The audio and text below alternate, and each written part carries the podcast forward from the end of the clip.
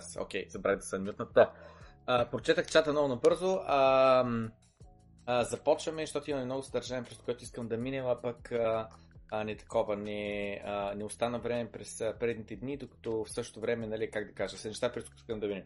Искам да започна след това интервю с Натали Брюнел, която, знаете, беше в България на нашата конференция в София в Интерекспо център.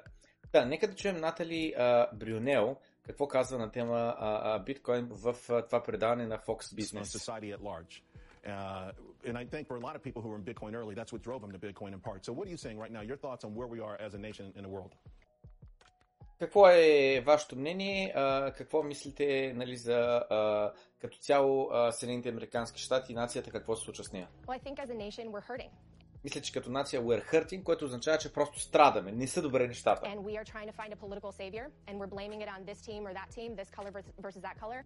Надяваме се на някой политически спасител. Надяваме се на червените или на сините, защото там, нали, републиканци и демократи са червени и сини, blue states и red states. And I argue us to, for people to look deeper than that. It is the financial system that's broken.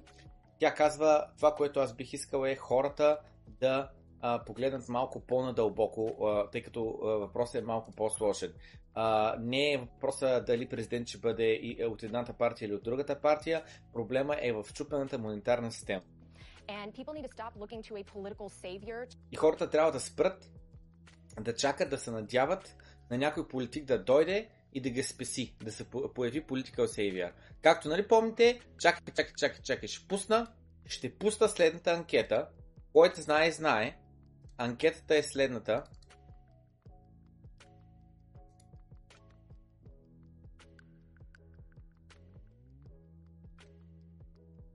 Помните ли царя?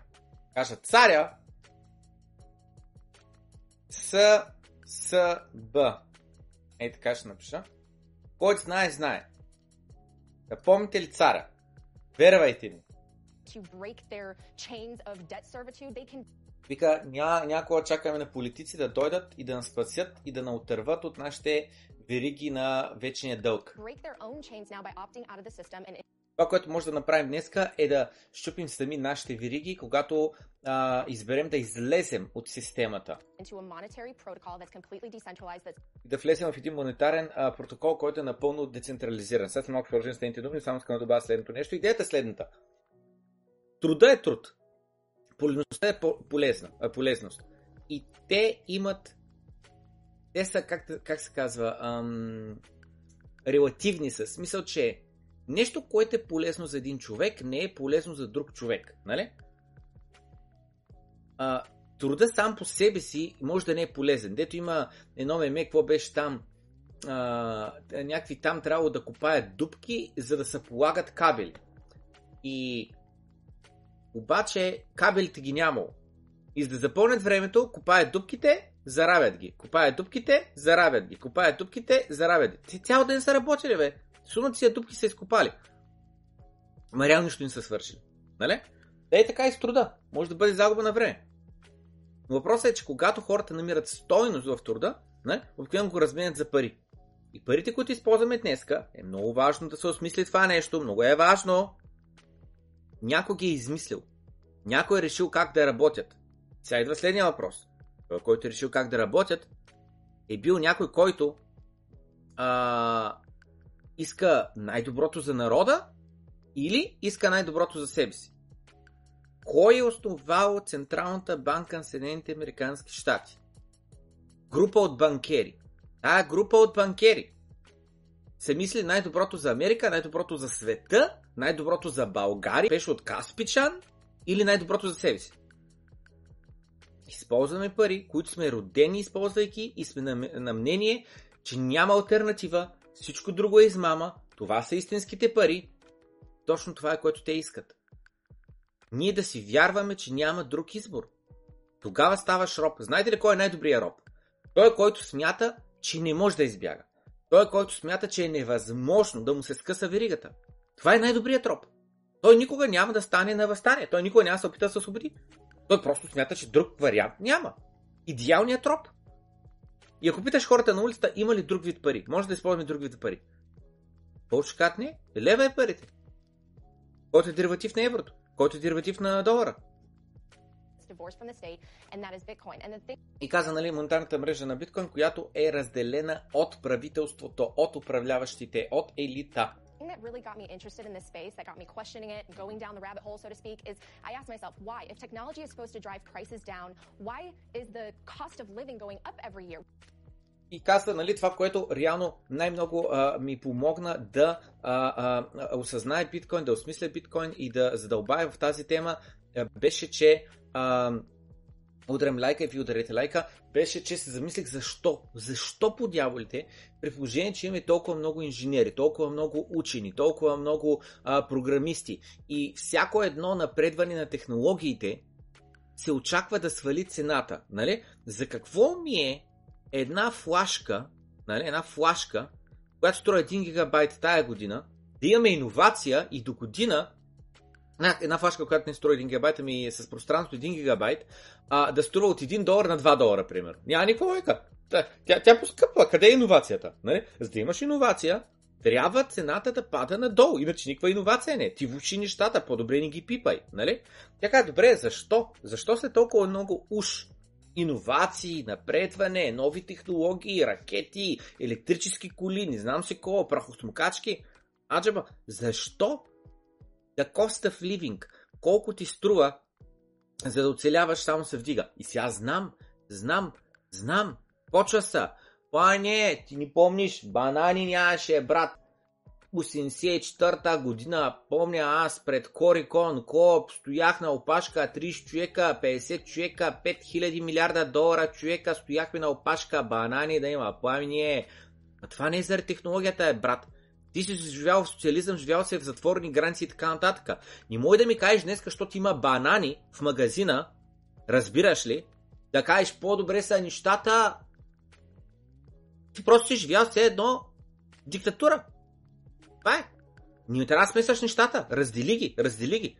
На страна това, добре, дойде демокрацията, 89-та, падна комунизма. И ко стана? Днеска живеем много по-добре. Другото, не мисли само на ниво твоя квартал, твоя град, Република България. Мисли на световно ниво. Ще кажеш ми, да, днеска колите са по-бързи, по-удобни, не знам си какво. Да бе, така е. И това е иновацията. Сега въпросът е следния. Защо храната ти на месец, ако преди това е трябвало да бачкаш примерно една седмица за да си изкараш храната на месец, защо 20, 30, 50 години по-късно все още трябва да бачкаме една цяла седмица, за да си изкараме парите за храната на месец?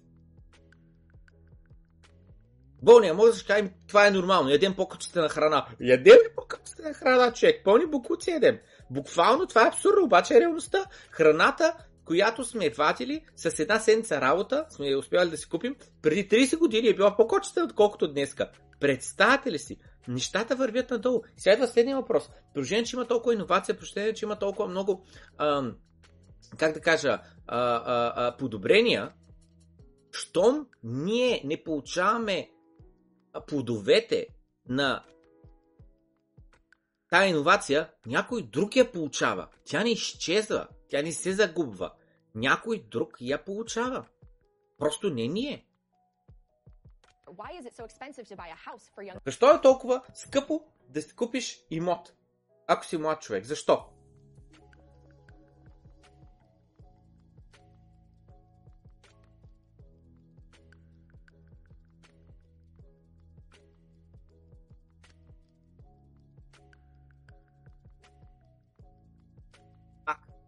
Някои хора, дето са на 50-60 години, ще кажат, пая, ти знаеш ли, че сега година не можеш да се купуват имоти или не знам си ко.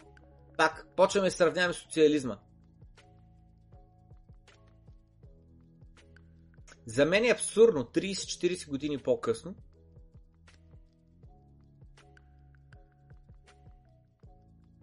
да е толкова трудно човек да си купи имот. Абсурдно е.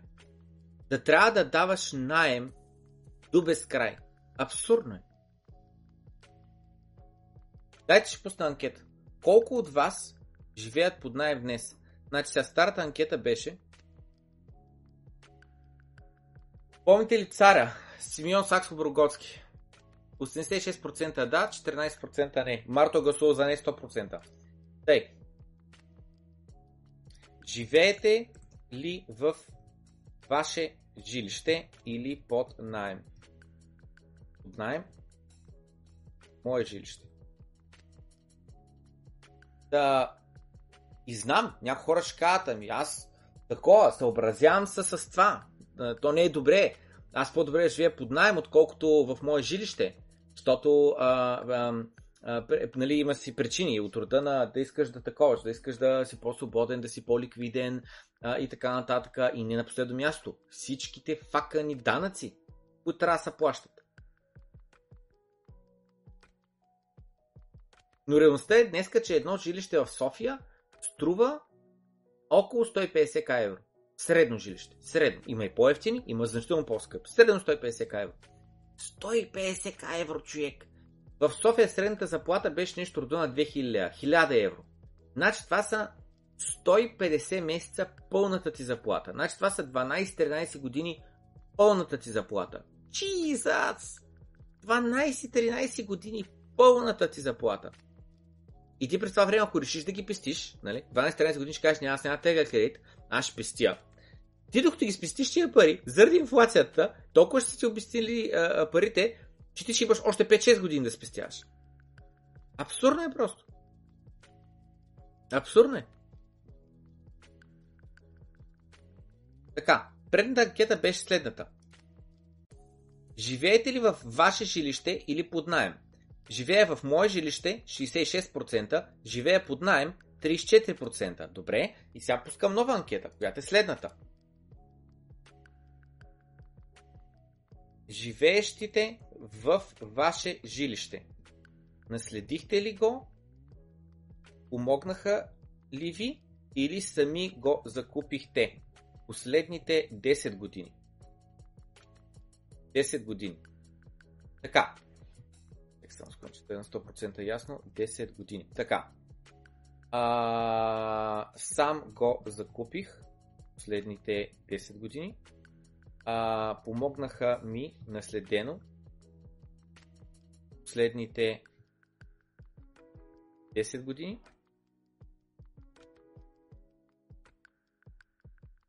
На квартира. Нали, тия, които там гласувах за квартира, пак трябва да гласуват тук за квартира. Или имам го от преди 10 години. По-отдавна, нали? Нека да вършим Натали Брюнел. Нали, cost of education. Университетите от година на година стават все по-ефтини или все по-скъпи. Нали? При положение, че имаме постоянно такова, как се казва, постоянно, как се казва, нали, подобрения, и онлайн можеш да учиш, и тия всичките книги и така нататък, вече в дигитален вариант могат да се получат. Нали? Който иска да си купи истинската книга бе, за 3-4 лева. Който иска да получи дигитално копие, безплатно или за 2-3-5 лева.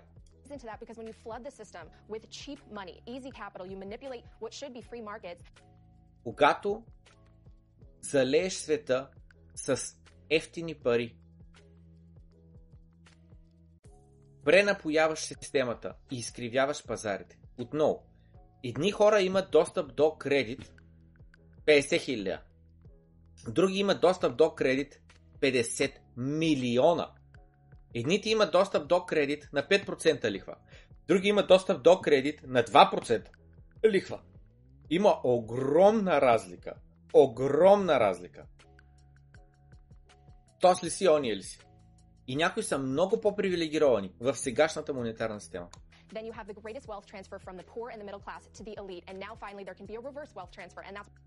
И казва, съответно това докарва голям wealth трансфер, трансфер на богатите, на богатството от бедните към богатите. И сега въпросът е, добре, нали, как така ще трансферираш богатство от бедните до богатите? Бедните, нали, без това са бедни. Ма точно това е, че бедните ги държиш бедни. Въпреки, че имаш напредване на технологиите, въпреки, че всичко трябва да става по-евтино, по-достъпно, то не става по-евтино, то не става по-достъпно. И бедните се остават бедни, продължават да тънят и се прехвърля богатството при по-заможните. И така, много се радвам, че Натали Брюнел постоянно я канят. И той вече е биткойнер. Видяхме ги уния другите по CNBC и те станаха биткойнери. Направо е някаква лудница. Мейнстрим медията, водещите в Съединените американски щати стават биткойнери един след друг, започват да го осмислят. Дето го покривахме вчера в Доброто крипто. Сравнението между Майкъл Сейлър и Чарли Мънгър, просто водещата абсолютно схваща вече биткоин.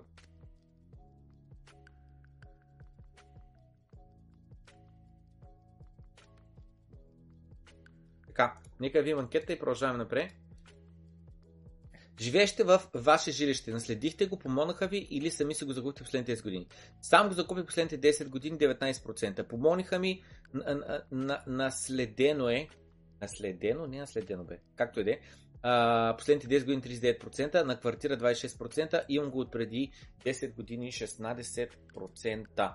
Мисля, ако го имаш от преди 10 години, това означава, че си примерно на 40. Няма как си купил имот на 22 години. На 22 години ти нямаш пари. Просто нямаш пари. Как? Ти нямаш пари нито за депозит, нито за кеш да купиш жилище и така нататък. Кой има пари за жилище на 22 години? Това е абсурдно. На около 30 трябва си, минимум. А много хора чак на 35, чак на 40 години успяват да си спестят достатъчно пари за имот. Тъй, продължаваме напред, спирам тази анкета, за да не объркаме хората. И продължаваме все и това. Джером Пол, който е шефа на Централната банка на Съединените американски щати, вади на година $190,000, за да управлява Централната банка на Съединените американски щати, която е най-влиятелната централна банка. Защото те какво правят? Всички останали копират. И сега въпросът е следната. Поред вас, тая заплата справедлива ли? Той взема по-малко от президента. Президента взема 400,000. Шефа на Централната банка взема 200,000. Значи, на половината неговата заплата.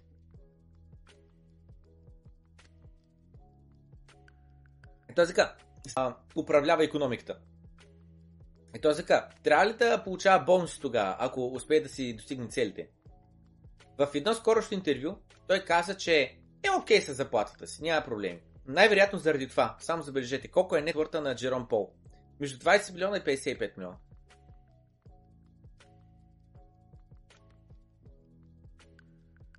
И той сега всъщност, като има предвид колко важна е неговата работа, това изглежда като доста добра сделка за американския данъкоплатец, който реално му плаща заплатата, нали?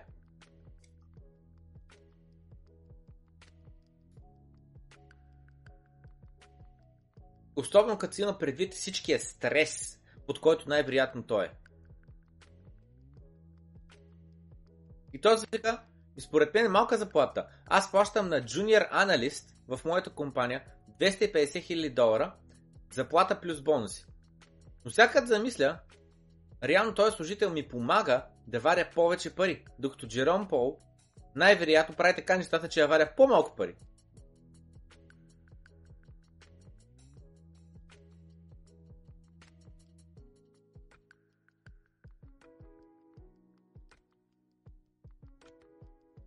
Той сега, той не получава ли бонус 1% от всички напринтирани пари?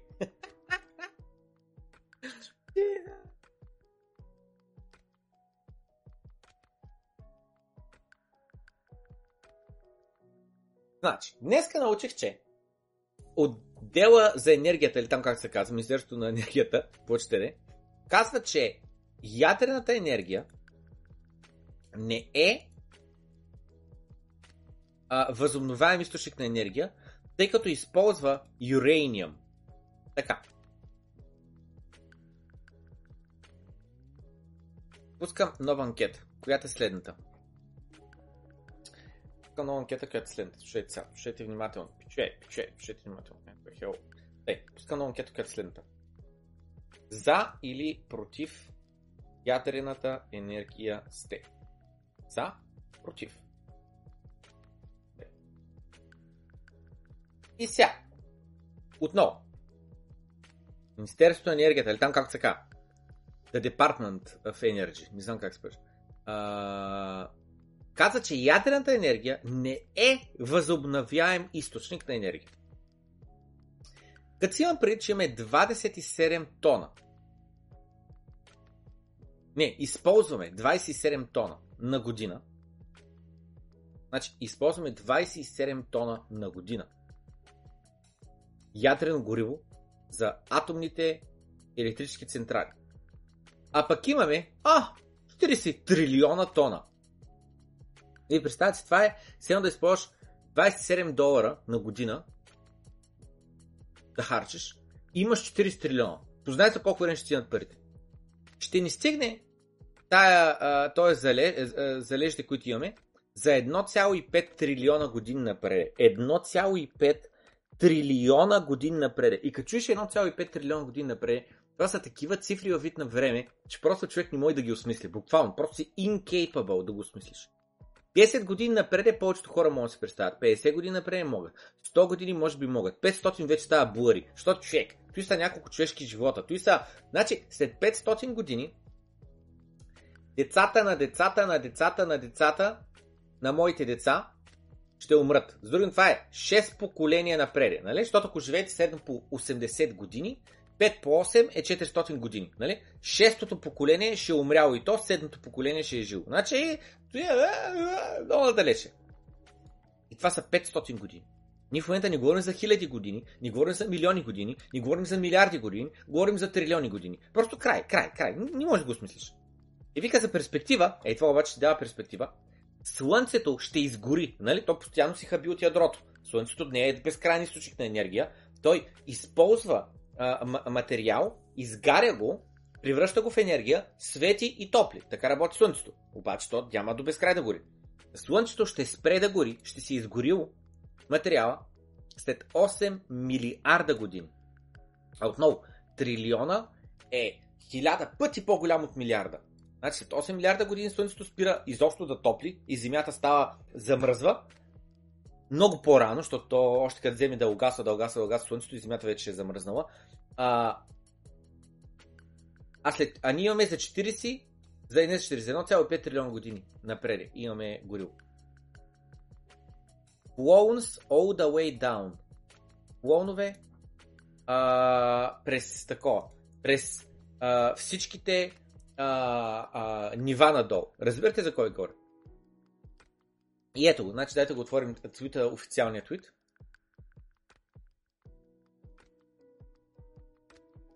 Ако обичаш да учиш на тема енергия, колкото ние, мислим, че ще ти хареса много нашия Energy Explained ресурс, което обясняват за енергията, където можеш да научиш повече за различните видове енергия. И само забележете.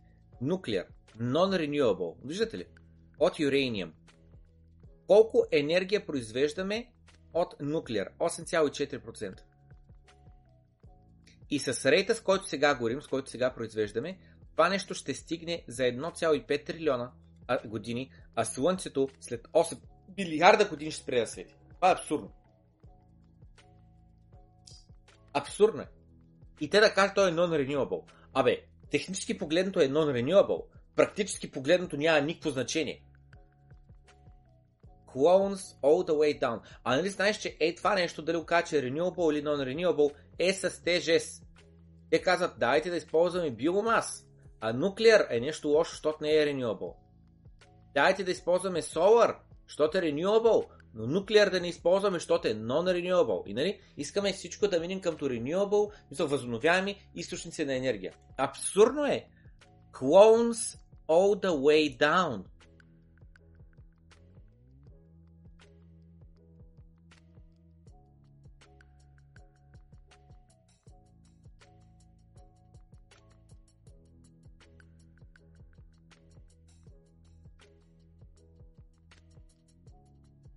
Биткоина умря.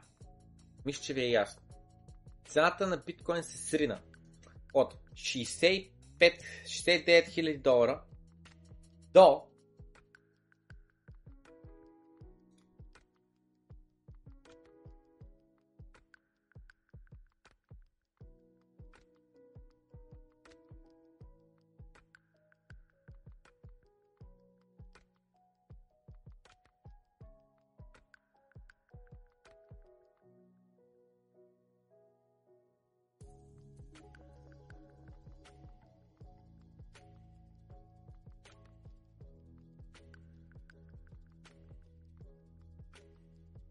15 000. Hello!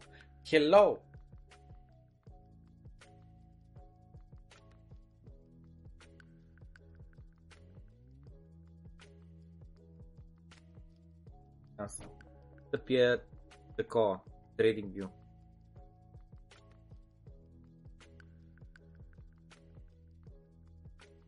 Тъй, пуснам най-сетне, тъй. Значи, биткоина са срина. Дай, че пусна нова анкета. Помните ли тия неща, като ги чертахме? Помните ли, като ги чертахме и тия неща? Питам. Старата анкета беше за или против ядрената енергия, за 87%, против 13%. Помните ли, като ги чертахме тия неща? Тук това, което сме начертали е халфинга, върховете, къде са дистанциите, акумулационните зони, защото отново, нали, 2013 година, hello, 2013 година, акумулационната зона цялата е и тук. И трае 300 дена, нали? От тук до тук. Между другото, пичуе. Диляне, слушаш ли? Пичуе. Имам кристална топка. Вече виждам бъдещето. Вече мога да ви кажа каква ще е цената утре. Само трябва да огалям моята кристална топка. Шегите на страна. Коментирахме, че дъното да. 2014-15 година мече е пазар. Няма да го броим тука, целият този диапазон. Да, ясно е къде е върха, идеалния връх. Ясно е къде е халвинга, това е фактуално. Почтака, кога ще сме стока?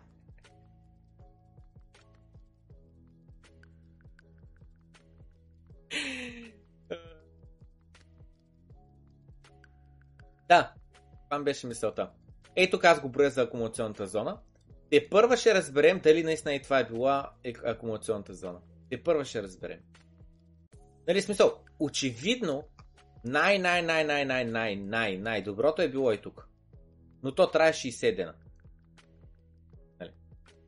Но ако го броим от ей тук до ей тук, това са 8 месеца.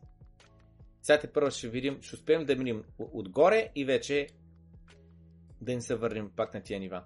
Но, както и де, от дистанцията от тук до тук 215 дена, ако обръвам тук до тук 425 дена, следващия халвинг е и тук, което е след колко идва? 15 месеца. Гордо. Тъй, сега. И в меч пазар сме, нали? Само за мен. В меч пазар сме, нали? Защото от 69к паднахме до 15к. Така. Обаче също време биткоин мрежата, нейната активност достига нови върхове, по-високи от май 2021 година. И биткоин блок сайза е на all-time high. Това беше само единствено мечи пазар във вид на цена, но не и във вид на развитие. Така. Някой може да си помисли, че мече пазар всичко пада надолу. Особено този мече пазар покажа, че скоростта на адопция на биткоин и развитие не спря да утре нови all-time high-ове. Тъй като адопцията на криптовалутите в мейнстрима, преди малко показахме Натали Брюнел, показа Майкъл Сейлър, както тя го вика по телевизията и така нататък, просто никога не спира. Това също така е и за царят на криптовалутите – биткоин. Току-що той удари нова, най-голяма рекордна стойност за активността на мрежата от май 2021 година насам. Това е за почти 2 години. Дайте да отворим таковато да видим. Така. Значи ето къде сме. Идеята е, че от 2 години насам не сме имали толкова голяма активност. Какво е това? Network Activity Index. Bitcoin Network Activity Increase to a Highest Level. Макулнача Network Activity Index най-вероятно е индекс от доста неща, нали, смисъл от, как се казва, от колко транзакции, стойността на транзакциите, колко са пълни блоковете и така нататък. Тази графика показва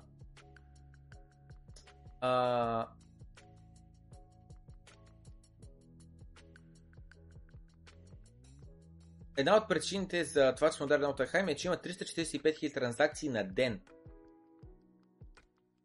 Поради последния голям апдейт на биткоин, който се случи през ноември 2021 година. Taproot апдейта, който подобри privacy-то. Така че така наречените point to Taproot скрипт транзакциите се е увеличил значително. Както може да видим тук. Да видим.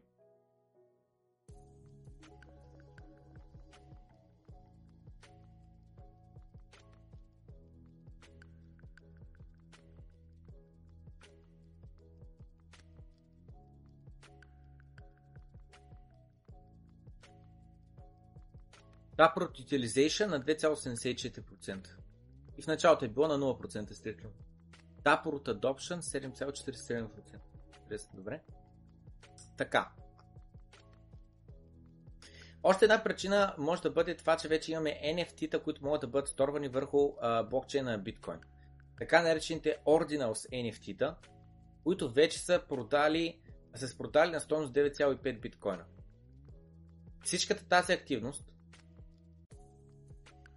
върви ръка за ръка с размера на блока на биткоин, който тук ще удари нов all-time high. Някои блокове дори достигнаха лимита си от 4 мегабайта, което е много повече от средното 2 мегабайта. Мале, гледайте за какво стана. Това е от началото на февруари, нали? От началото на февруари експлодира нагоре това размера. И вижте, тук преди това е било средно 1 цяло нещо мегабайта, в момента средното е тук горе. Така. Хашрейта е параболичен и вече стига 300 тера хаша на секунда. Още един от биткоин, хашрейта е бил с 20-30% по-малко, отколкото е днес, когато цената е с 70% по-ниска.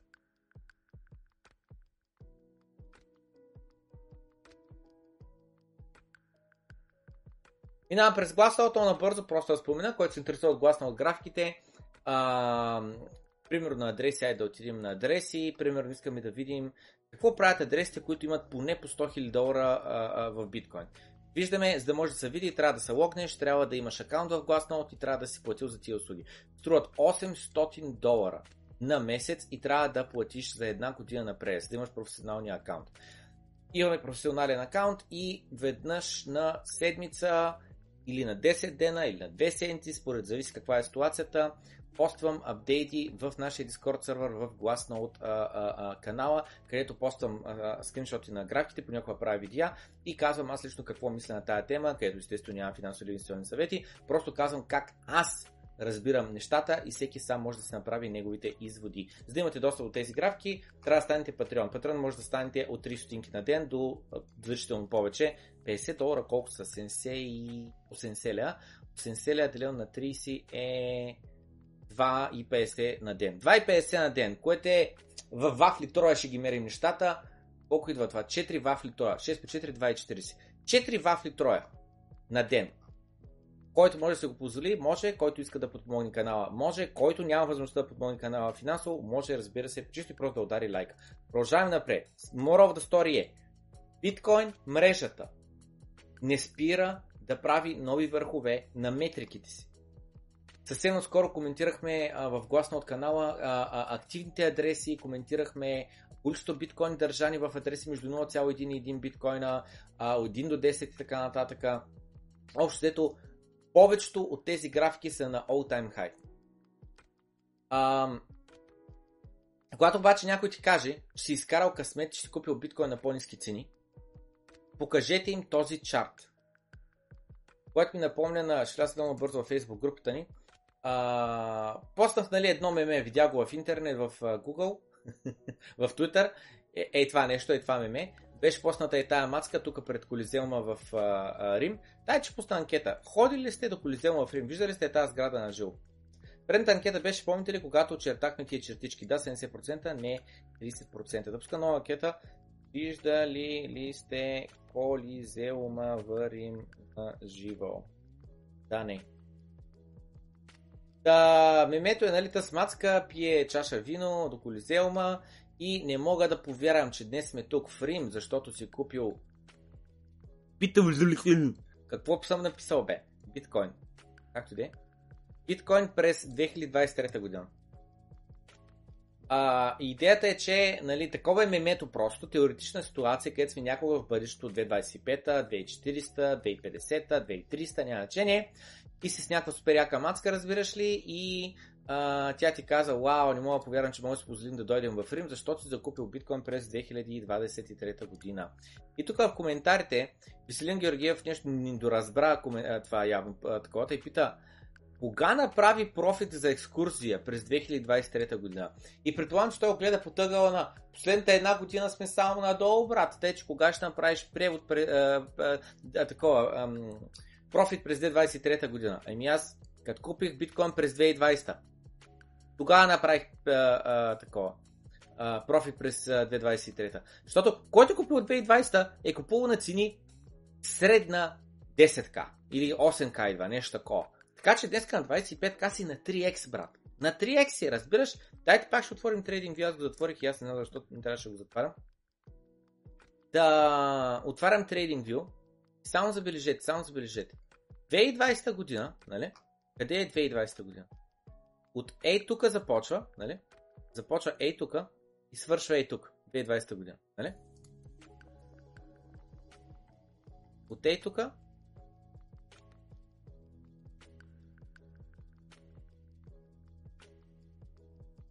е тук. Били сме на по-висока цена, били сме значително по-ниска. На 9к, били сме на 7к, били сме на 4к. 7 цена ще я броя, 10к не е много да я броя. Вижте, ние повечето време го прекараме под 10к. Та, който е правил долу такова стояре, че особено не изкупил дипа и тук, може да има 7 цена и 8к, и 7к, и 9к, и 10к. С други думи, на нискащата цена от почти 25к си на 2,5x. Нали? Вкарал си 10 бона, сега имаш 25к, абсолютно ти е окей да отиш на екскурзия в Рим. Или вкарал си такова, ако си ги вкарал на още по-ниска средна цена, примерно 7-8к, днес си на повече, на 4x може си. Ама трябва да гледаш ей така, не трябва да гледаш графиката ей така. Нали? Единият вариант да гледаш графиката ей така. Какъв профит, какви петля. Да не горим, че хората, които правиха долар cost average на 15к, в момента заключват, дайте видим колко е таковата. Ето колкото е долар cost average, ето колко е това. Чек, 50% си напечава. 50% си напечава, смисъл, ма трябва да имаш conviction, кога ти кажа, да купуваш. Сега не мразя погрешно, ти ако си купува и тук, нали, тия няма са ти под вода, тия в момента ще са напечава всичките ти покупки.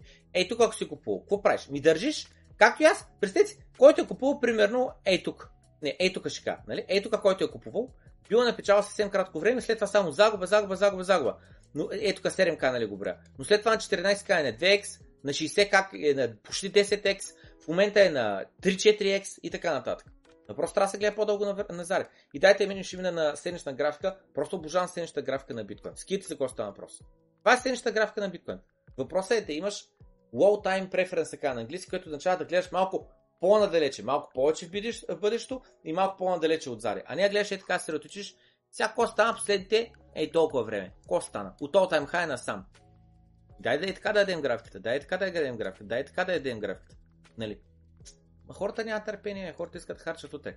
Да, когато някой ти каже, че си късметлия, че си купил биткоин, покажи им тази графика. Да държиш биткоин не е лесно.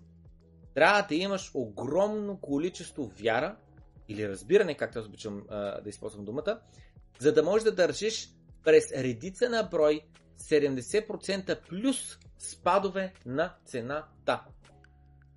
Пазарът ще тества на всеки един убежденията.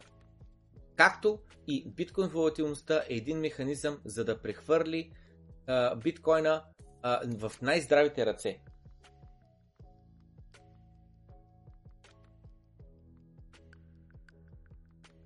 И виждаме, 2012 година биткоин пада с 80%. 2025 година биткоин пада с 80%. 2019 година биткоин падна с 80%. 2023 година биткоин падна с 75%. Котка. Котка.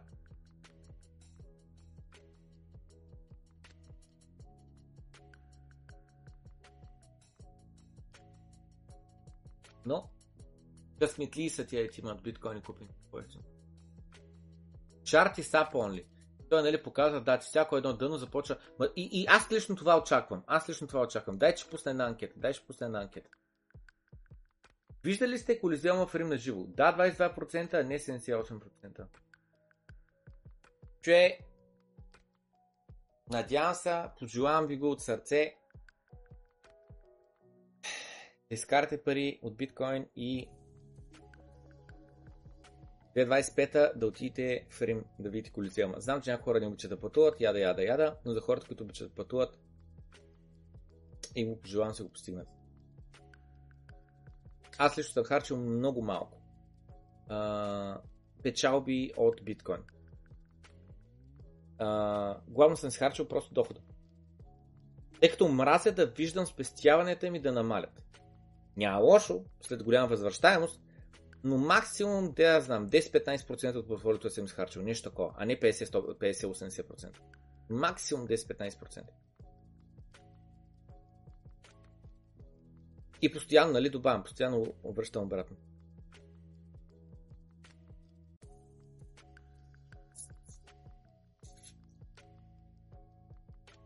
Да.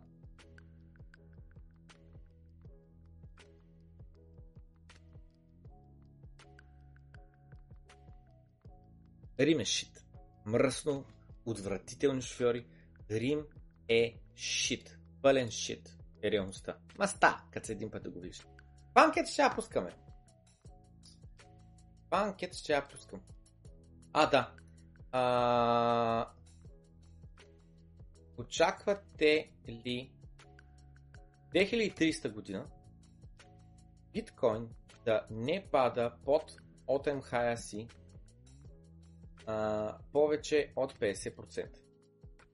Да или не? А, от 2300 ще успим на 2035. Значи, 2024 единия халвинг, нали? И мече пазар е преди халвинга. 2028 ще е следващия халвинг, нали? 2032 ще е следващия халвинг. Абсолютно примерен сценарио. След този халвинг биткоин стига консервативно, 200к. Следващия халвинг се връща на 60к. Това е падане надолу с 70%. Това е 2026 година. 2028 е следващия халвинг.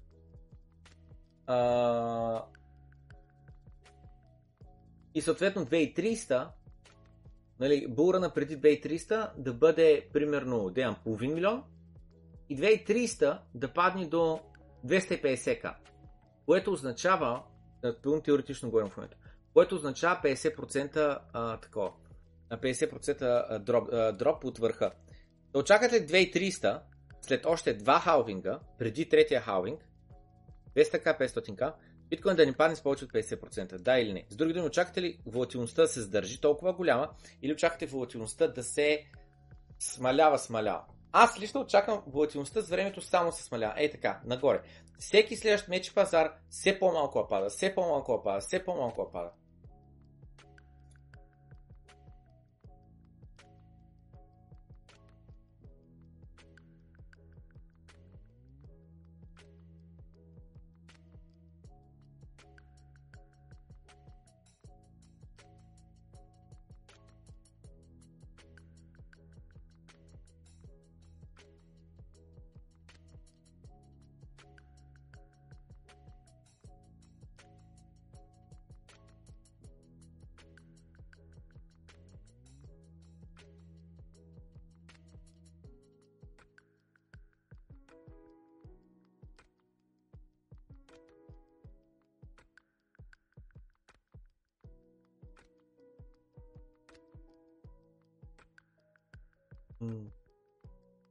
Много интересно.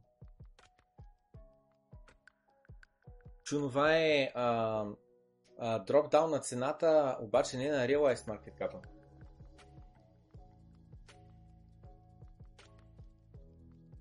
Много интересно. Ей тая графика.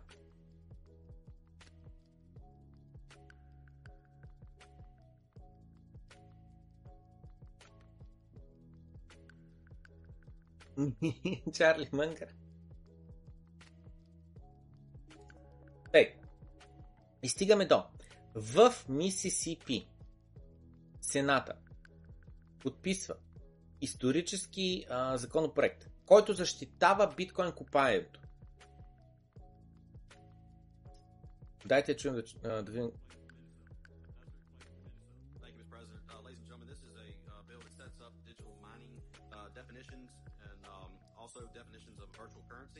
Which is a digital representation of value that is either used as a medium of exchange or store of value. It's not recognized by legal tender by the United States government. It also... Това е закон, който за виртуални валути, които могат да се използват за, като разменна монета или за нещо, което да спестяваш, но не се разпознава от Съединените американски щати като legal tender, като законово разплащателно средство.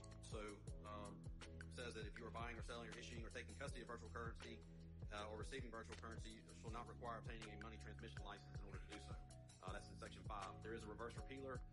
We're still working with some folks on some definitions, making sure we haven't missed anything. I think over 30 states have set up definitions in statute across the country for digital currency, and Mississippi is just joining the ranks of those that are doing so. That is the explanation of the bill. I'll yield for any questions. If no questions, I move adoption of the committee sub. No further questions, I move adoption on the morning roll call. Senator requests adoption by use of morning roll call. Anyone wish to be recorded voting no? Senator Blunt, Senator Hickman, Senator Hill, Senator Suber, Senator Seymour, Senator Tate. Anyone else? Please read off the name. Oh, wait, we have more. Senator Chisholm. That's it. Please read the names of those voting no. Oh, and Senator Bryan, before you start reading. Voting no or nay, Bryan, Blunt, Hickman, Hill, Suber, Seymour, Tate, Chisholm. Please record all others present. Oh, well, there is one more. Senator Simmons, did you wish to vote no before I announce the vote? Senator Simmons. Derek Simmons. Okay, please record all others present by use of more roll call. Voting aye and the bill is passed. Now, Senator Harkin. Паснаха. Тук що прочетаха там 10 сенатори, които са против, но явно много повече са тия, които са си примълчали, значи те са за. И това е. Вече е подписано това нещо. Значи сега да видим какво пиши. This article shall be known and may be cited as the Mississippi Digital Asset Mining Act. Където отново той каза, че няма да има нужда никакъв лиценз да имаш, за да можеш да копаеш и да създаваш блокове, които да бъдат добавени върху блокчейна на децентрализирани валути, като биткоин, Ethereum и така нататък.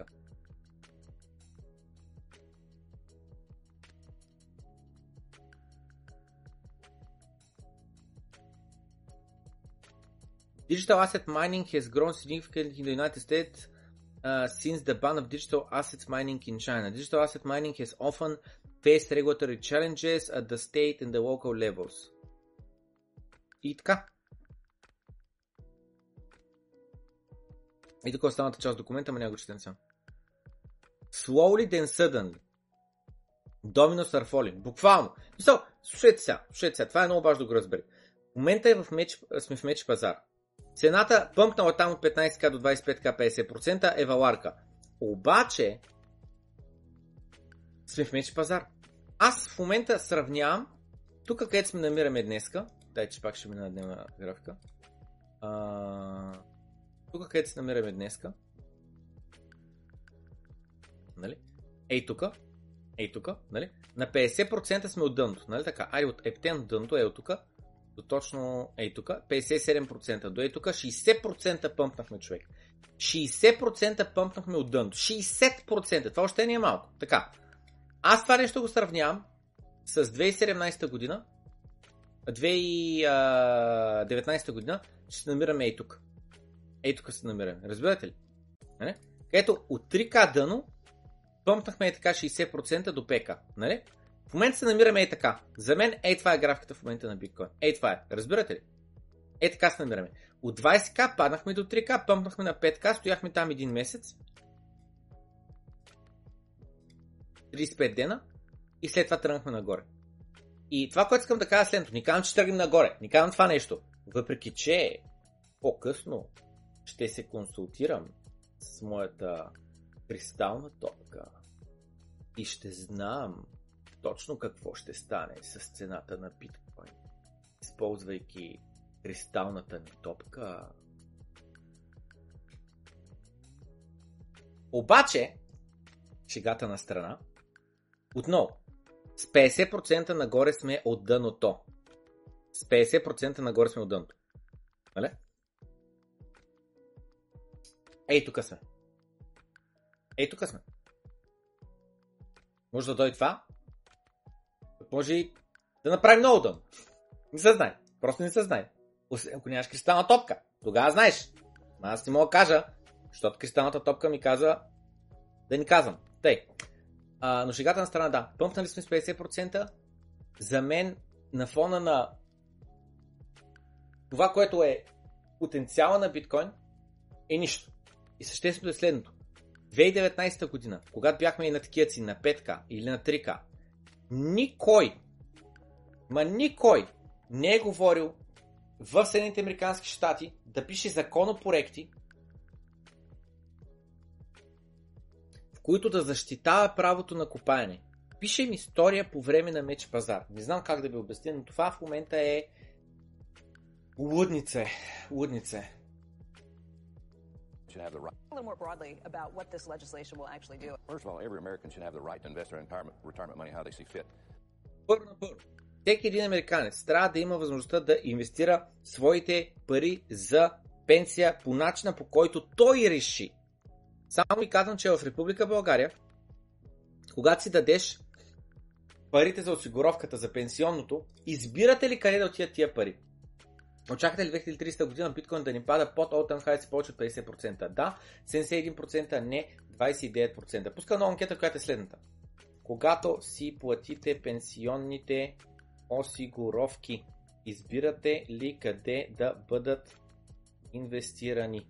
И не говорим за доброволното, говорим за задължителните пенсионни осигуровки. Окей? Не говорим за доброволно там пенсионно осигуряване. Говорим за това държавното. 401k в Съединените американски щати е задължителното. But last March, President Biden and the Department of Labor got involved in this. And for years, every American had the opportunity to go through what we call a broker's window in their 401ks. The Department of Labor said, you know, we need to get involved in this. We don't like the looks of cryptocurrency. We want to make sure that we limit whatever we can through these 401k, through these broker's windows. And so they did that. We thought it was a huge overreach. They didn't go through the proper channels. They didn't go through public comment. И каза съответно, правителството на Байден се е намесил и ограничил къде имаш право да инвестираш твоите спестявания за пенсия и каза, че според него това е било неправилно, защото те не са го направили през правилните канали. С други думи, едва ли не е незаконно по начина, по който са го направили. Не е минало през правилните места, през правилното гласуване, през правилното допитване и така нататък. Ето, той го каза. They basically broke the law by doing this. Те общо взето нарушиха закона. Само забележете. Когато някой наруши закона, влиза в затвора. Когато някой друг наруши закона, не влиза в затвора. Какво става тук по тяло?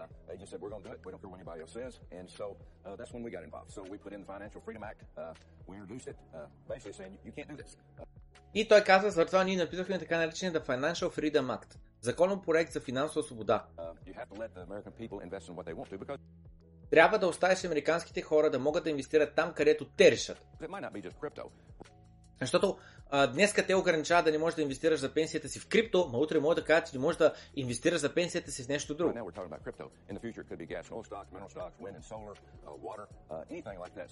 И съответно викат в бъдеще може да не те ограничат, да не можеш да инвестираш в петрол, в акции, в вода, в каквото и да било.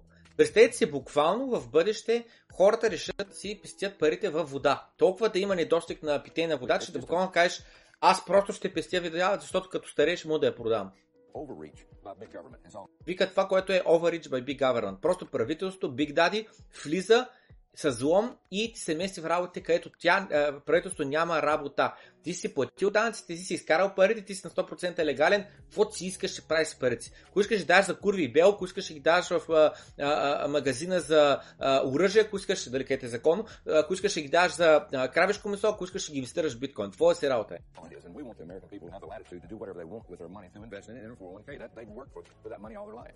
Ето, виждате ли, човека направо му бива. Буквално аз го казвам преди той да го каже. И той го казва след това също, което аз казах. Вика, хората, те са бачкали цял живот за тия пари. Трябва да имат свободата да направят сега каквото искат. Но Макефтос.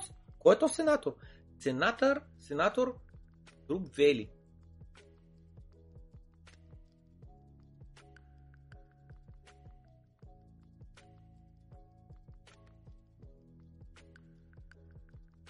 Майтос. Нетос.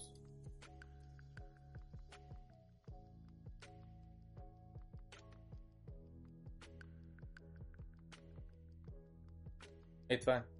Са Алабама.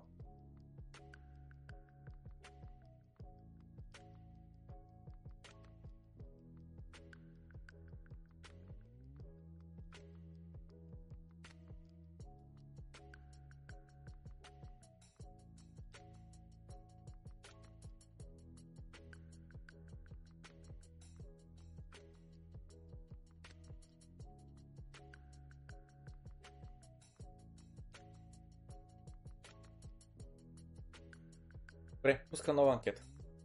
Когато е следната. Предната беше: когато си платите за задължителните пенсионни осигуровки, избирате ли къде да бъдат инвестирани? Да, 7%, а не 93%. Добре. Трябва ли да има пълна свобода на това къде да си инвестираме парите за пенсия? Включително в нищо, биткоин, БТЦ, Real Estate, нали? Real Estate, RRI, недвижимо имущество, НАИ и така нататък. Нали? Кой искам, няма специално, бе! Кой искам, няма специално! Само си представете следното нещо, Питам, бе, просто само го намаста и това нещо като опция. Решил съм, че ще живея до 65 годишна възраст, която повече не мога да бачкам. Всички пари, които изкарам, ги изхарчвам. Като стана 65 или на 70, като не мога да се грижа за себе си, избирам съзнателно да отида в болница, да се подпиша и да ми ударят инжекцията. Не говорим за COVID-а, говорим за друга инжекция. Разбрахте му.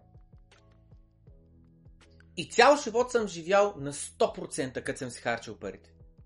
To the fullest. Никакви спестявания, никакви старини. Това е лично мое мнение и това е мнение за всеки един човек, сам трябва да вземе решението. На мен не ми звучи толкова зле. Просто не ми звучи толкова зле. Според мен трябва да имам тази свобода. Ако искам, като съзнателен, уж свободен човек, трябва да имам тази свобода. Ако искам да кажа да ме самоубият в болницата на 65 години. И до 65 години да правя каквото си искам. Друг вариант. Да инвестирам само в имоти. Друг вариант. Да инвестирам в биткоин. Трябва да е моя свобода, къде да отидат моите пари, за които аз съм бачкал и които аз съм спестил, а не съм изхарчил. Да, трябва да има пълна свобода на това, къде се инвестираме парите за пенсия, включително в нищо, биткоин и така нататък. Да или не.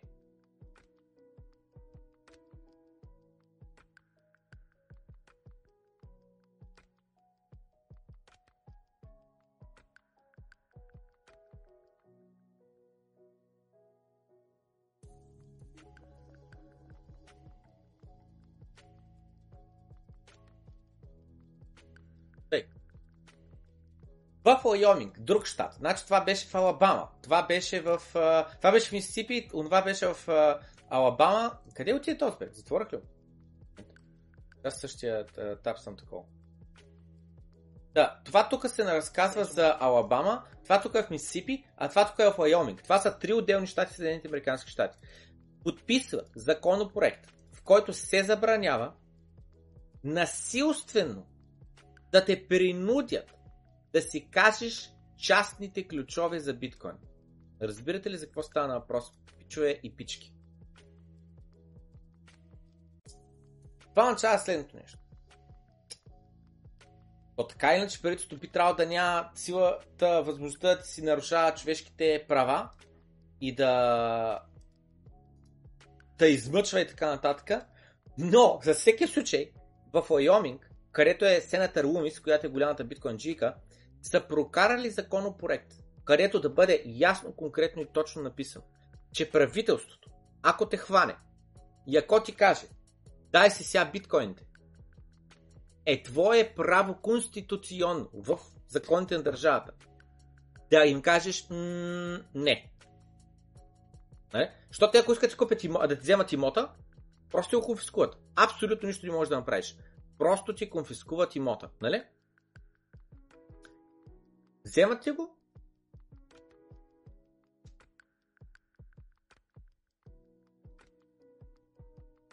Конфискуват ти го.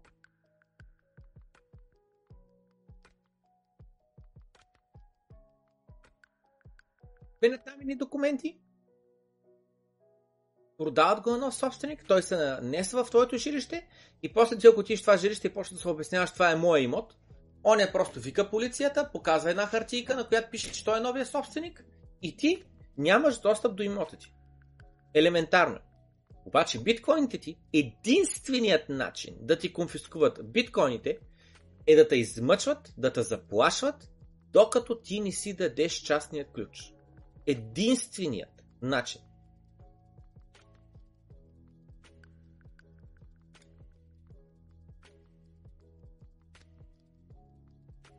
Пускам нова анкета. Предната анкета беше: трябва ли да имам пълна свобода на това как да се прекарам инвестираните пари за пенсия в нищо, биткоин и така нататък?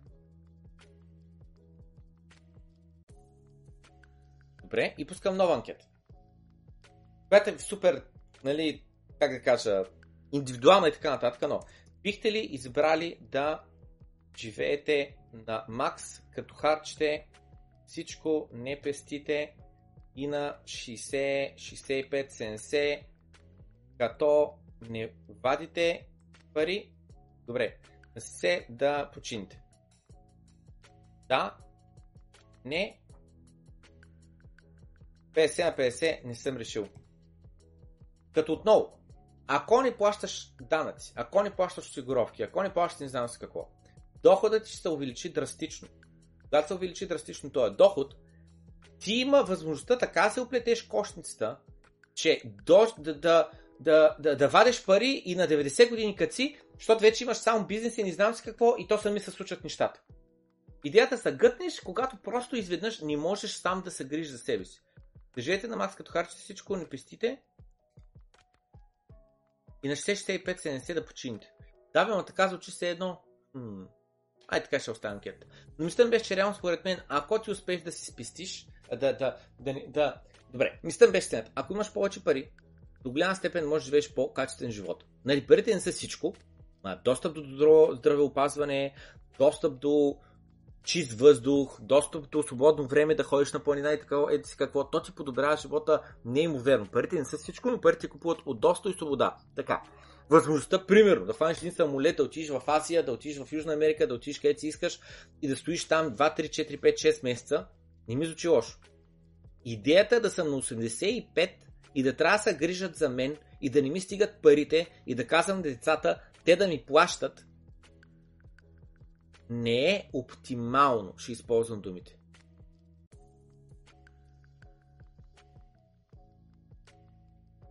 Self-custody is too hard. Нали знаете как казват някои хора? Човек, много е трудно аз да си взема биткоините, човек, и да ги сложа на моята флашка, брат. Само забележете, в Coinbase инсталираш апликацията. Първи екран, втори екран, който не знам с какво те пита, трети екран, четвърти екран да си попълниш данните, пети екран зареждаме, шести екран не знам си какво, седми екран не знам си какво, осми екран не знам си какво, девети екран не знам си какво, десети екран утвърди, дай си телефонния номер, 11 екран, 12 екран, сега кажи кода от SMS-а, 13 екран, 14 екран, 15 екран, 16 екран, 17 екран, 18 екран, 19 екран, 20 екран, 21 екран, 22 екран, 23 екран, 24 екран, 25 екран. Тук стигаме до докажи ти, че си човек с паспорт. 26 екран, 27 екран, 28 екран, защото не трябва да покажеш лицето на паспорта, личната карта, гърба на личната карта. 30 екран, 31 екран, 32 екран, 33 екрана, човек. За да стигнеш до там, че да можеш да купиш малко биткоин и да стои в Coinbase. 30 екрана. В Bitbox, което е алтернатива на Ledger, един екран. Втори екран, трети екран, четвърти екран, пети екран, шести екран, седми екран, осми екран, девети екран, десети екран и биткоините са ти там. Това разлика. Така че, пичуе и пички, не е толкова трудно да си държиш биткоините на твой си хардуерен портфел. Долу в описанието има cryptotenska.com линк до сайта, откъдето можеш да купите ето такава стоманена плоча. Това е тая стоманена плоча по АНЕ, може би се питате, сега една ще ви обясня, не се притесняйте. Стоманената плоча не ръждясва, не се стопи от огън, от земетресение, от не знам си какво. И ако запишете тук Private Key, той не може да бъде унищожен. Почти не може, просто трудно може да бъде унищожен. Сега въпросът е, сигурно се питате, аджаба, какво да правя тая стоманена плоча, защото тая стоманена плоча може някой друг да я намери. Точно така, заради това купайте една дупка, казвате на Шаро, кучето Шаро, казват му Шаро, копай. И нали знаете, пишем в Google, куче копае дупка. И виждаме кучетата как копае дупка, казваш на Шаро, Шаро копай. И ето го Шаро Шаро си копае, ето го и Пешо, кучето Пешо копае. И след като Пешо изкопае толкова дълбока дупка, вземате вашата стоманена плоча и оставате там. След което, преди това всъщност, вземате един такъв център и си набивате 24-те думи върху това, върху самата плоча. Има инструкции как се ползва, не се притесняйте. И след което купувате едно супер яко е такова кълъвче, всъщност той идва безплатно заедно с плочата. Ако си доплатите, може да го да се донадпише с името на някой, на който ще го подарите, или вашето име. Има различни цветове, може да си изберете цвят и го заравяте в подколибата на Шаро. И само Шаро и вие ще знаете къде са и всичките 0,1 биткоина. Първо. Второ, освен това, може да вземете хардуерен портфел Ledger, точно на тази тема говорихме, където издържите биткоините. Супер елементарно е, супер лесно е и най-важното безопасно е. Още по-важното е, че ако не знаете как се ползват тия устройства и ви е страх, напълно безплатно може да изгледате 4 лекции от курса, който съм създал за Ledger Nano SX, как се ползват. Ако ви хареса това, което видите, може да се доплатите и да изгледате целият едночасов курс, който е на тая тема, където обяснявам как се ползва 25-та дума, а не само 24 думи. Тая 25-та дума не я записвате никъде, само вие се я помните. И като сменете 25-та дума на един същи частен ключ, може да имате безкрай на брой отделни акаунти. По-подробно обяснено как е това нещо вътре в курса. Освен това, вътре в курса има в линковете, долу в описанието има линк до Uniswap и така нататък. Продължаваме напред. Сега.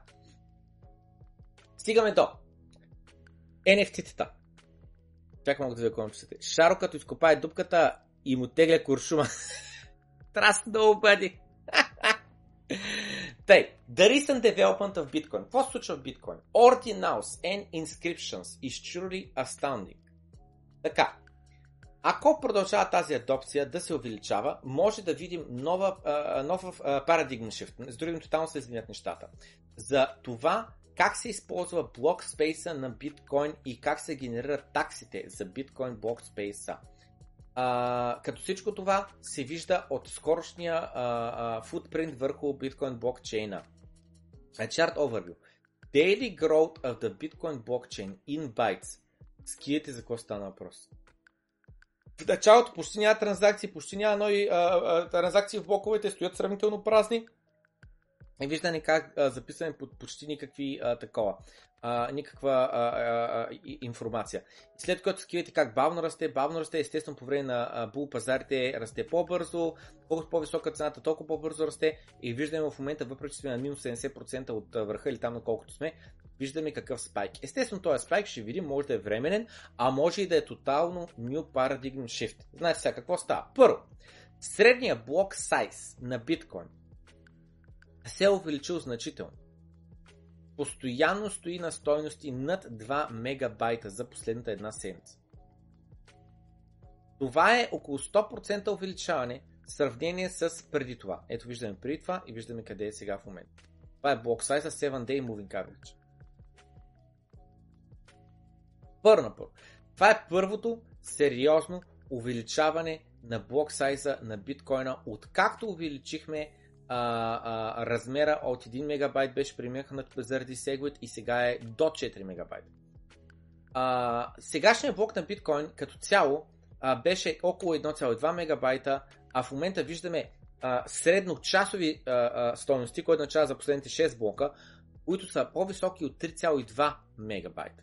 Нали? Е, тук виждаме до е тук 1 мегабайт и просто не може биткоин блока сайта да бъде над 1 мегабайт, след което баваме сеглът и виждаме как започва бавно и славно да се повдига нагоре и в момента заради това Ordinals виждаме докъде спайква, до близо 4 мегабайта. Докато биткоин блокчейна бавно и славно се увеличава и средно се увеличава с по 170 мегабайта на ден, тази цифра експлодира до 300 мегабайта за последната една седмица. Най-големият рекорден ден беше на 12 февруари с 408 мегабайта нова информация добавена в биткоин блокчейна беше добавена на него дата. Увеличаването на биткоин Ordinals също така може да се види и по друг вид транзакции. Общо взето, Taproot адопцията за първи път най-сетне започва яко да расте и вече достига 12%, като преди това беше само 3% преди 1 месец. Taproot вече е четвъртият най-популярен тип транзакция върху биткоин мрежата, като 5% от всичките транзакции, които използват биткоин, са вече Pay to TR, Pay to Taproot типове. Тази цифра преди това никога не е стигала 1%. Само до преди един месец. Нали? Ето тук виждаме, ето тук горе. Стои малко и сега изведнъж яко напреде нагоре.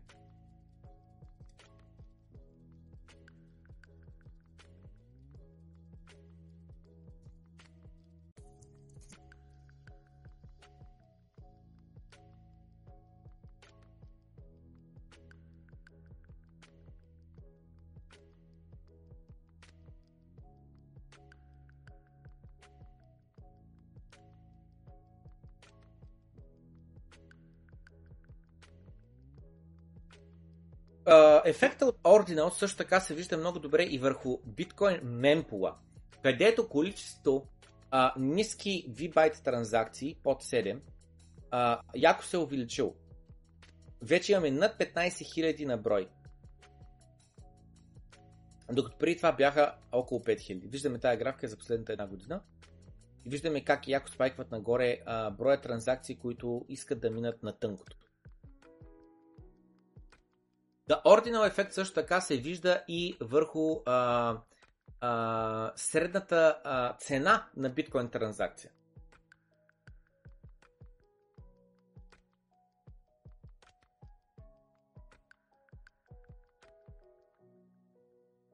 Не го свършвам.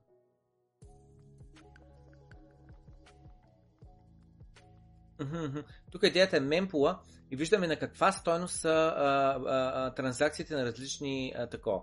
За 0 сата имаме $4000 транзакции. За 1 до 2 сата $7000 транзакции. За 2 до 3 сата $1000. За 5 до 7 сата $2500 и така нататък. Тъй. И сега въпросът е какви са тия Ordinals, какви са тия проценти, какви са тия глупости, какви са тия NFT-та. Така, Ordinal са inscriptions, Ordinal inscriptions of random JPEGs is boring. Значи, сега знаем, NFT-та като чуем, повечето ще си представим някакви JPEGs там. Bored Yacht Monkeys, CryptoPunks, не знам с кой и така нататък. Обаче, върху Bitcoin блокчейна може да се записва всичко, всяква дата. Значи, Ordinal inscriptions of JPEGs containing text of banned books, the Bible, leaked documents from governments, etc. is a lot more interesting. Другим това, което казва, че да запишеш върху на биткоин блокчейна не просто NFT-та, картинки, ами забранени книги, библията, разсекретени документи или как се казва, ликнати документи, смисъл такива, които трябва да са тайна, обаче някой е получил доста от тях и иска да ги направи публично. Е много, много по-интересно. Написах това преди над една година, въобще преди да знаем какво е Ordinals. Биткоин таймчейна. Ако можеш да промениш начина, по който историята се казва на следващите поколения, използвайки биткоин таймчейна, който да служи като единното място на истина. Нали знаете, има един израз, победителите във войната са тези, които пишат историята. Embed evergreen messages. Записваш вовеки актуални съобщения върху биткоин блокчейна, които от вовеки да бъдат достъпни. от човечеството, без възможността те да бъдат tampered with, което означава да бъдат изкривявани, изтривани, променяни и така нататък. Библията, I have a dream speech, там на ония тъмнокожи от щатите е неговата такова, както се казва, икономически данни. Как се чувстваш през определен период? Да промениш историята в един time chain history. Историята винаги е било една история. Тук не се получава много добре, ма идеята е, че историята, това, което се случило в миналото, винаги е било една приказка, едно разказ, винаги е бил един разказ. Докато сега историята може да бъде непроменуема, вовеки, циментирана върху таймчейна на биткоин блокчейна.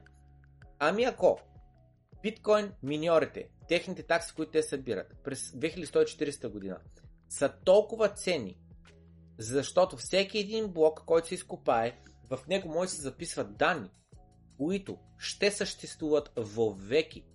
Стойността няма да идва от това на каква стойност са транзакциите върху биткоин блокчейна. Прехвърлям 5 милиона, 10 милиона, 100 милиона или $5. Ами от информацията, от стойността на информацията, която се записва в транзакциите.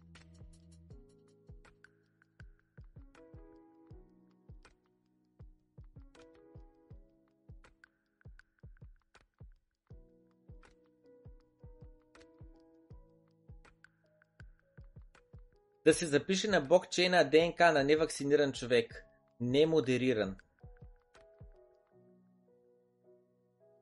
Сега, отварям чата, за да изкоментирам няколко такова. Сега, Васил е написал следното нещо.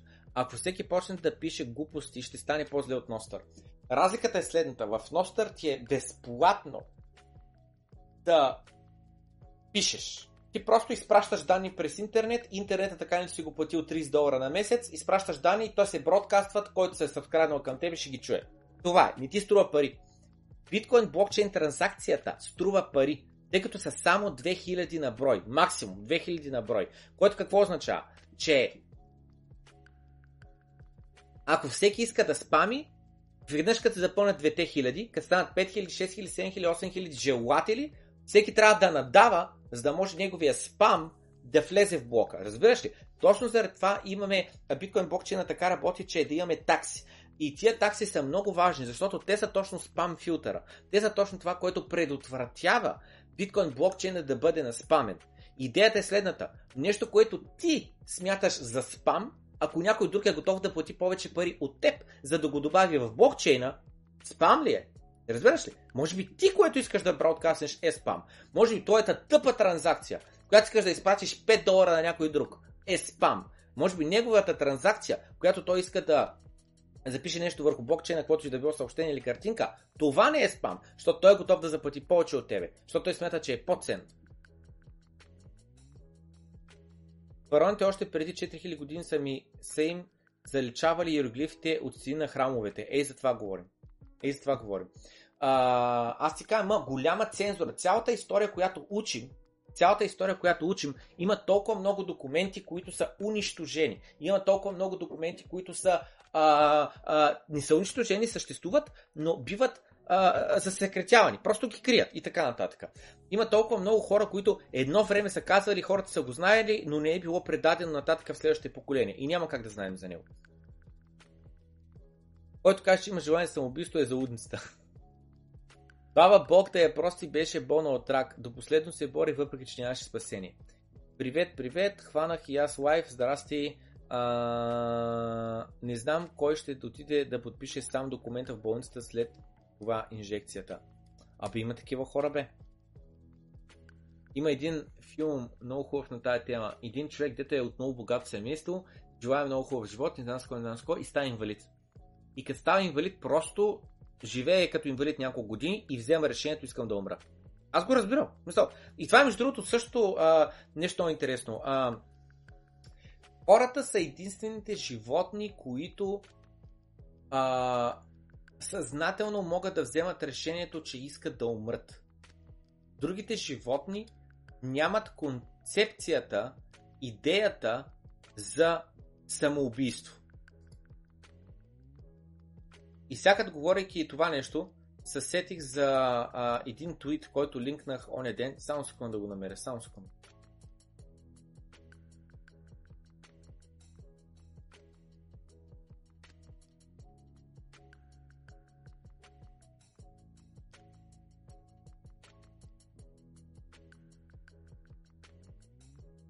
Kind of ironic that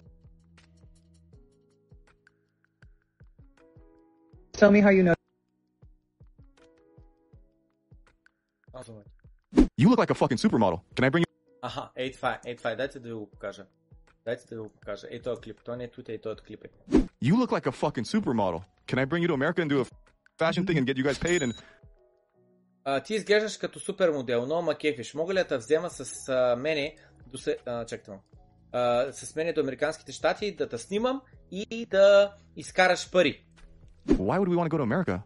И там те са от племената. Защо да искам да отида в Америка? Well, tell me what you know about America. И той вика, кажи ми какво знаеш за Америка. Isn't that the place where people jump off buildings to kill themselves? Това не е ли място, където хората скачат от сгради, за да се самоубият? Like that concept is so foreign. Това, такъв тип мислене за тях е толкова чуждо. Няма логика. Никой не прави така при тях. Когато някой им обясни на тях какво означава самоубийство, и започва да осъзнаваш, о боже, те даже не знаят какво означава самоубийство. Защото никой не го прави, няма дума за това и няма никаква логика. Защо някой би искал да се самоуби? И вика, отивам аз там и първата седмица страдам като някакъв, нали, алкохолик, като някакъв зависим, защото нямам го телефона, няма интернет, не знам какво се случва и така нататък. И нямам търпение да скролвам малко в Facebook, допамина да ме удари, да натисна лайк, да видя малко цици в интернет, така нататък. И после, като мине една седмица, и вече край, изключваш. Вече не изпитваш тази жажда, тази нужда. Чувствам се вече спокоен, чувствам се в покой. Вече нямам никаква депресия, не се чувствам да сравнявам постоянно с другите, да искам, о, този има този, аз искам това. О, той е пътувал там, аз искам там. О, той е това, аз искам това. Сутринта се събуждаш, вечерта лягаш да спиш. Сутринта като се будиш, отиваш и почваш да ловуваш, търсиш храна. Прибираш се обратно, всички се радват, Ева успяха, хванаха едно животно, сега ще едем. Всички се радват, че мъжете са успели да ловуват успешно, че са донесли месо обратно, жените са събирали там такива... берис. Women, you know, gather the berries. We have a big dinner celebration because every meal you got to be grateful for. И вика, всички ни празнуваме заедно, защото всяка едно ядене трябва да сме благодарни за него. Dance party by the fire. И танцуваме около огъня. And you're out. И край. Това е. Идва другия ден. И никой не мисли на тема самоубийство. И буквално всяко Google на US Girl Jumped Off School. Съвсем наскоро пак се случи. Съвсем наскоро.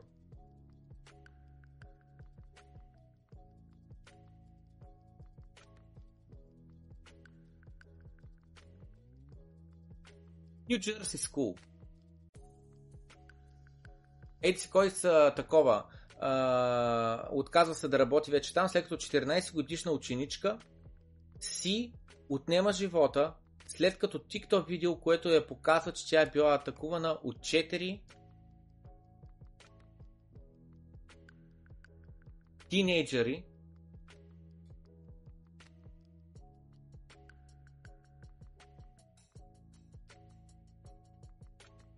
четири ученика в Central Regional High School в Бъркли Тауншип, който е в Ocean County, Ню Джерси,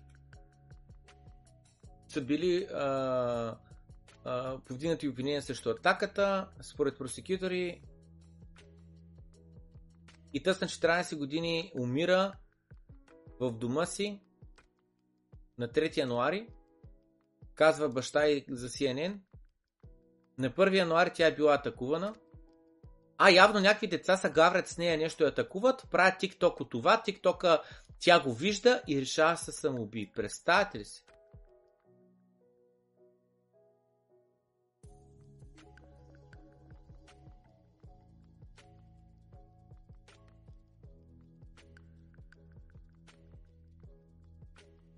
Да, както и де.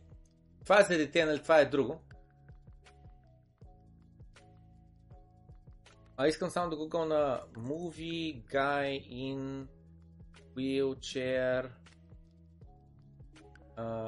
Wants to Kill Himself. Me Before You. Ей, това е филма. Me Before You. Ей, Тос е един богаташ, който е имал хубав живот и знам си какво е. Това е Емилия Кларк, дето е Калиси от Game of Thrones. И той решава да се самоуби, защото е имал до сега хубави години, знае, че следващите години няма са по-хубави според него от миналите и се чувстват пис, човека просто иска, не искам да продължа да живея по начина, по който живея, доволен съм с начина, по който съм живеял до сега. Отново, аз лично нямам никакви такива мисли, булиш съм за живота си напреде, но разбирам хората, които не са булиш за живота си напреде, защо биха избрали да го прекратят. Просто го разбирам. Казвам, че искам аз. Не казвам, че някой друг трябва да го направи. Просто разбирам ризънинга. Това е.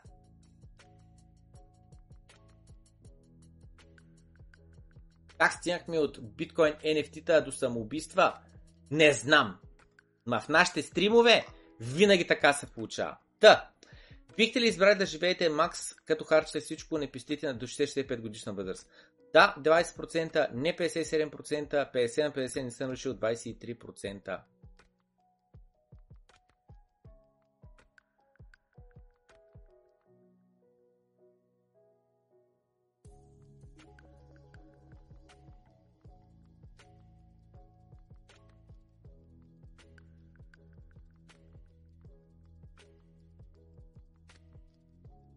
Ами бифорил, браво, сетил се.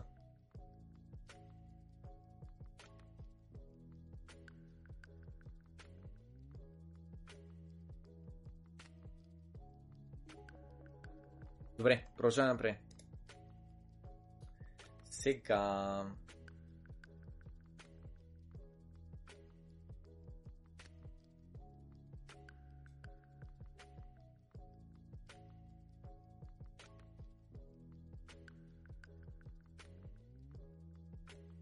Енкриптиран 7-zip файл е скрит в биткоин блокчейна и е с име julianassange.txt.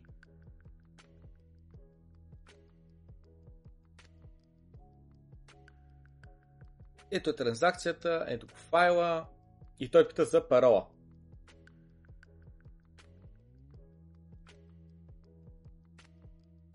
Хекс кода на 7-zip файла.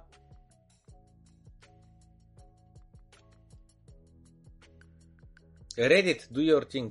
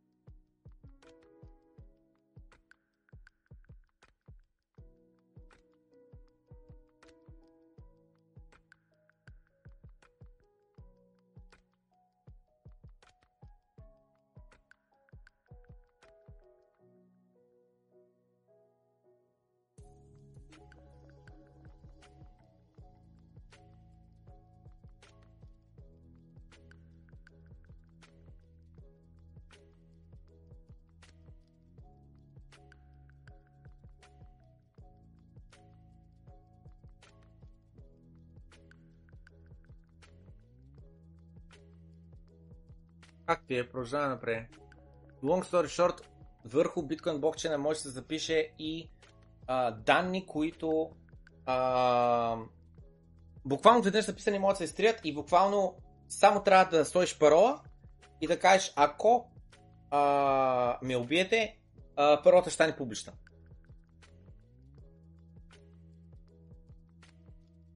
Депутатите не гласуват толкова много, колкото анкети направихме днеска, вярно. Pure HTML JavaScript Collection, Bitcoin NFT, A Pretty Genius Approach, On-Chain Monkey. И мисля, че някои хора разбират сколпа на защо те буквално няма никакъв drawback за това да запазиш в целия биткоин мрежа, да предпазят биткоин мрежата от това да бъде наспамен. Един човек би си казал, че защото да записваш информация върху биткоин блокчейна е сравнително евтино, може да качаме 1001 картинки. Но това реално не е така. Биткоин не може да го направи това, просто защото няма достатъчно място. Да говорим, че така е най-добре да се прави, е чисто и просто потенциално и може дори да щупи мрежата. Тотално не е вярно. Има икономически закони, инсентиви, които ще предотвратят хората да си качат просто картинките върху биткоин блокчейна. Не можеш да го направиш това нещо, защото ти излиза твърде скъпо.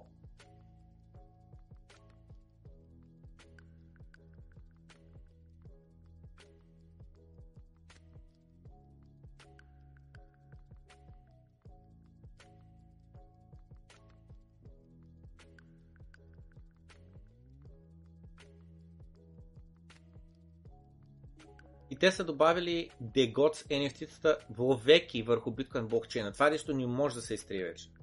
Защото за да се изтрие, трябва да се ревъртнат всички блокове, които са направени върху след този блок.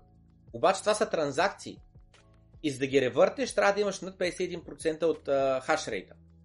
Като е минал един месец, трябва един месец да купаеш биткоин за нищо, за да можеш да ревъртнеш транзакциите. Абсурдно е просто.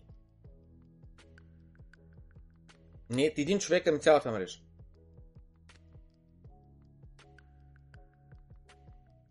On-chain Monkeys, това, което направиха, е да компресират всичките 10 000 картинки върху един инскрипшън, използвайки HTML JavaScript.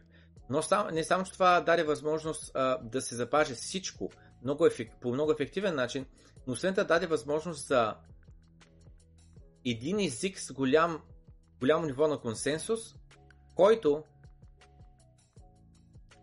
да бъде рефериран от други инскрипции и фундаментално това нещо да бъде, нали, много ефективно. Може да видиш всичките 10K OCM инскрипции ето тук.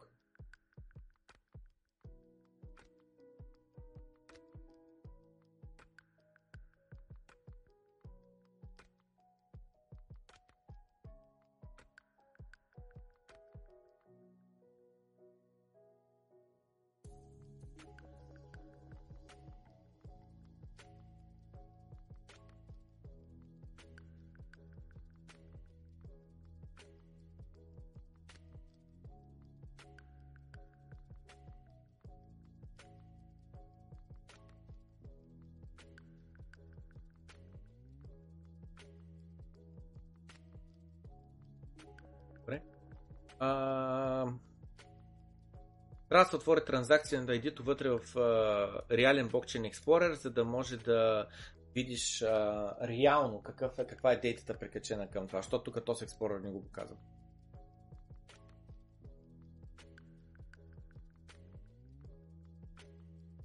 Идеята е, че това е направено с CSS, HTML CSS.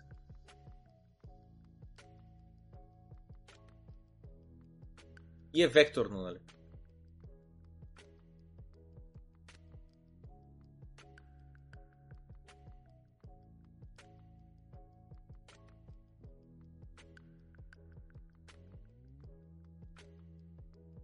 Каквото и да се случва с Ordinals ми изглежда като измама и не бих пипал тия неща и с 10 метров прът.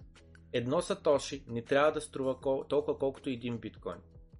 Ако това започне да се случва, то тогава имаме някаква измама. Бих посъветвал всеки да стои на страна от Ordinals и да не участва в такова рисковано нещо. Така, този човек говори пълни глупости. Те е просто NFT-та. Сега ще ви дам пример. Накрая ще пусна анкета. Разбирате ли ми логиката? Има ли логика в това, което казвам? Преди да мога да ви задам следващата анкета, трябва да пуснем нова анкета. Която е следната. Знаете ли кой е Hal Finney? Ще беше това делото. Hal Finney. Да или не? Знаете или не знаете кой е Hal Finney? И представете си, че знаем на Hal Finney точно определен негов адрес, нали? Който има точно 5 биткоина. Така. И сега си представете, че някой каже: продавам един от 5 биткоина на Hal Finney, които знаем, че той ги е притежавал, че са били негови, това е неговия адрес, аз просто му намерих неговия частен ключ. Да продавам един от неговите 5 биткоина за 2 биткоина. А? И точно това вика, как едно Сатоши може да е равна няколко биткоина или един биткоин? Няма никаква логика. Никой едно Сатоши, което е една 100 милиона от биткоин, трябва да бъде равна на един биткоин. Абе аз те чувам, ама не съм съгласен. Защото ако някой ми каже, ей, този биткоин е притежаван примерно от Hal Finney или Макс Кайзер или Тони Вейс или Роджер Вер или Сатоши или Hal Finney, там подказах началото, другото име да използваме, така нататък. Аз бих платил малко екстра, за да създам нов адрес и да ми се изпрати на този нов адрес точно този биткоин, който е притежан от точно това OG. И аз ще го държа там като сувенир. Няма го харча, той е сувенир. Той има колекционерска стойност. Та, знаете ли кой е Hal Finney? 70% да, 30% не. Пускам нова анкета. Има ли логика да има премиум към цената на биткоините на Hal, Сатоши, Макс и така нататък? Роджер и така нататък. И отново, ако се здобиш някой от тях, ти може просто да ги продадеш, просто да ги използваш като биткоин и да ги харчиш. Обаче, за някои други хора може да има колекционерска стойност. И нали знаете как се намират стари монетки? Сещате ли са такива стари монети или банкноти? И дед пише на тях 1967 година изкопана тая 2 стотинки, нали? И като я намериш, кажеш, holy shit, човек, тази монета, знаеш колко е стара, човек, той струва поне 5 лева. Нали? Не? Мисля, дай, че напиша в Google. Стари монети. И гледайте сега. Ей това, 1 лев, 1925 година. Това колко струва? Това струва поне 20 лева, човек, поне. Фердинанд Български. И пише година. На тъс монета, никой представа нямам. 1937 година, 12 обяви, дайте я видим, в АОБГ.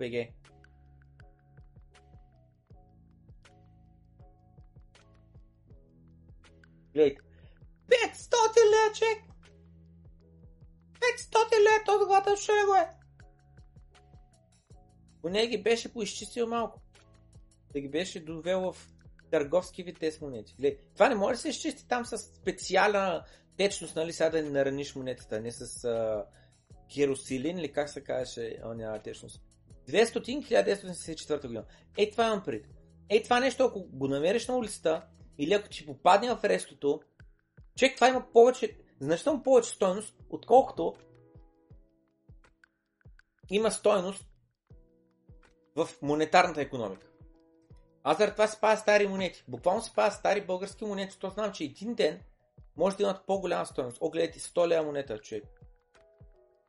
100 лева монета. 1930 година изсечена. Вижте, каква е яка монетата. С цветята с не знам с какво. Толкова яки са били монетите, човек.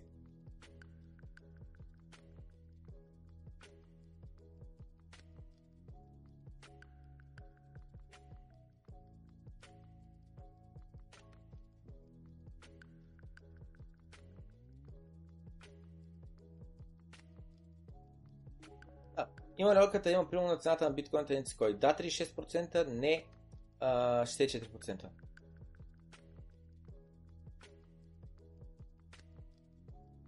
Монети не се чистят, трябва да стоят в патината. Какво е патината? Мръсотията ли?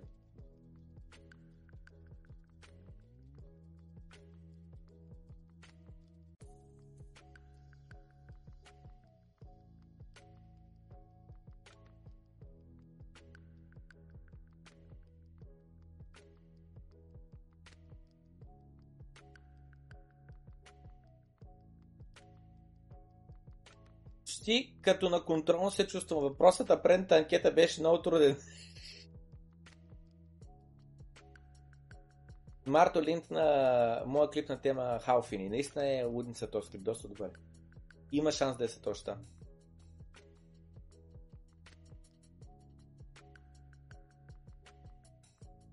Ей, това между другото, най-тако.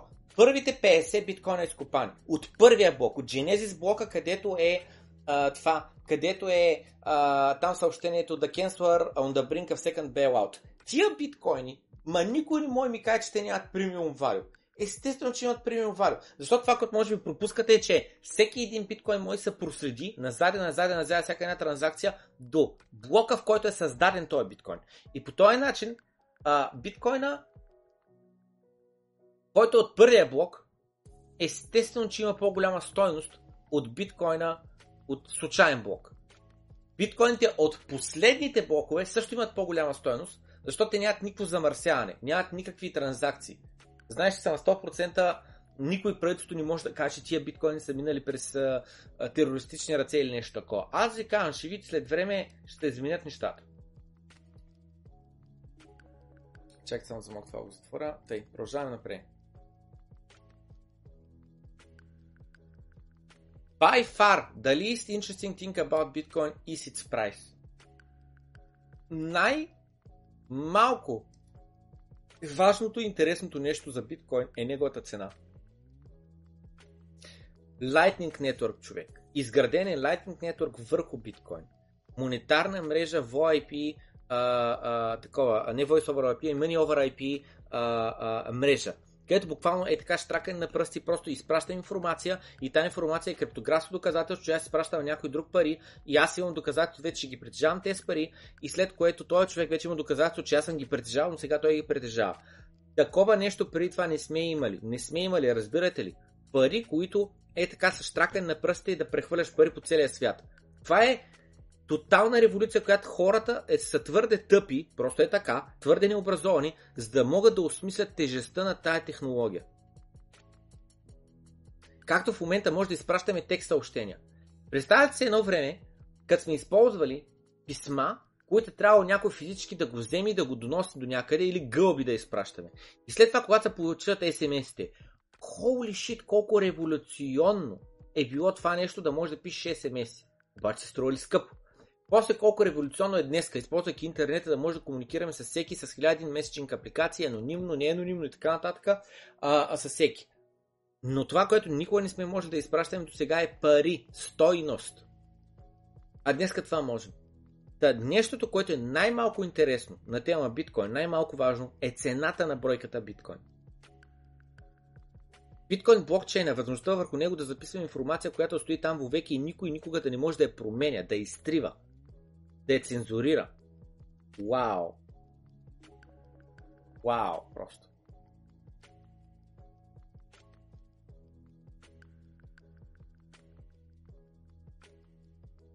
Биткоин е спасителната лодка, която всъщност има място за всички да се качат на него, на нея лодка. Разбирате ли? Биткоин е спасителната лодка, която има място за всички. Знаете как? Но койнерите обикновено, ти така говориш за биткоин, добре, защото ти си се навълбукал с биткоин, защото ти си отрано. Сега ако трябваш за първи път да купуваш биткоин, нямаше да говориш така. Пълни глупости. Много пъти съм го казал и пак ще го кажа, защото е много важно да разбере. Последният човек, който закупи биткоин, който получи биткоин, ще бъде облагодетелстван от биткоин, въпреки че е последният. Първите хора са по-облагодетелствани, защото са успели да се възползват от растежа на мрежата, растежа на стойността на мрежата и да капитализират от това. Но дори когато от 9 милиарда човека е там колкото сме в момента, 8 милиарда вече са в биткоин и 1 милиард не са все още, тия 1 милиард когато влязат и те ще бъдат облагодетелствани, защото ще имат достъп до пари, които не могат да бъдат дебейзвани. Пари, които са анонимни. Пари, които когато ги имаш, си спокоен на 100%. Че не могат да ти бъдат отнети и вече в който щат, там беше в Съединените американски щати, е твое легално конституционно право, че дори правителството няма право да ти иска частните ключове. И ето, Dündy Здравейте, биткойнери! Тук сме в една много такава, как се казва, заета, такова бизи, нали, заета, натоварна улица в градчето Дънди в UK. Дайте го гоним Дънди UK да видим къде е.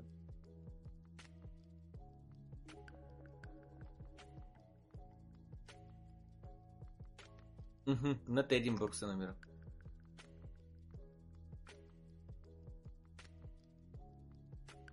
Той е средно голям град, като ли е между.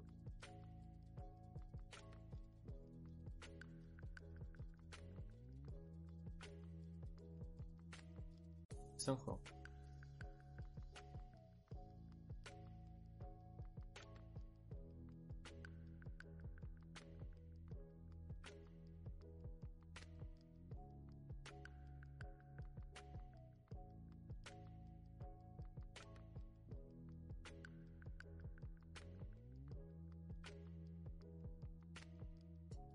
And no one has a clue what ordinals are.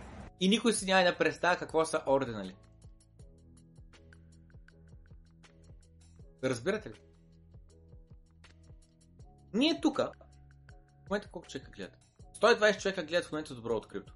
Ние тук, аджеба, що годе знаем какво е NFT, какво е Ordinal, сега вече научихме и как върху биткоин вече можеш да имаш NFT-та и можеш да записваш всяка вид информация, която да възстои там вовеки. Ние знаем. Ма замислете се. Ако отидете на улицата и попитате хората, знаете ли, че започнаха масово се правят ординали, които напълниха блоковете на биткоин блокчейна и увеличиха блок сайза до над 3 мегабайта постоянно да бъде, сумата си NFT колекции бяха минтнати върху биткоин блокчейна и стоят там вовеки. Знаете ли за това? Те ще кажат, какво каза, ко? Както го каза ми Калин, и Калин написа, ще кажат ко каза ко.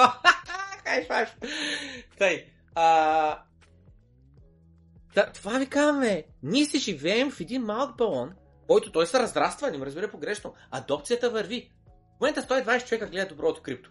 Като дарим нов all-time high, 500 човека ще гледат доброто крипто.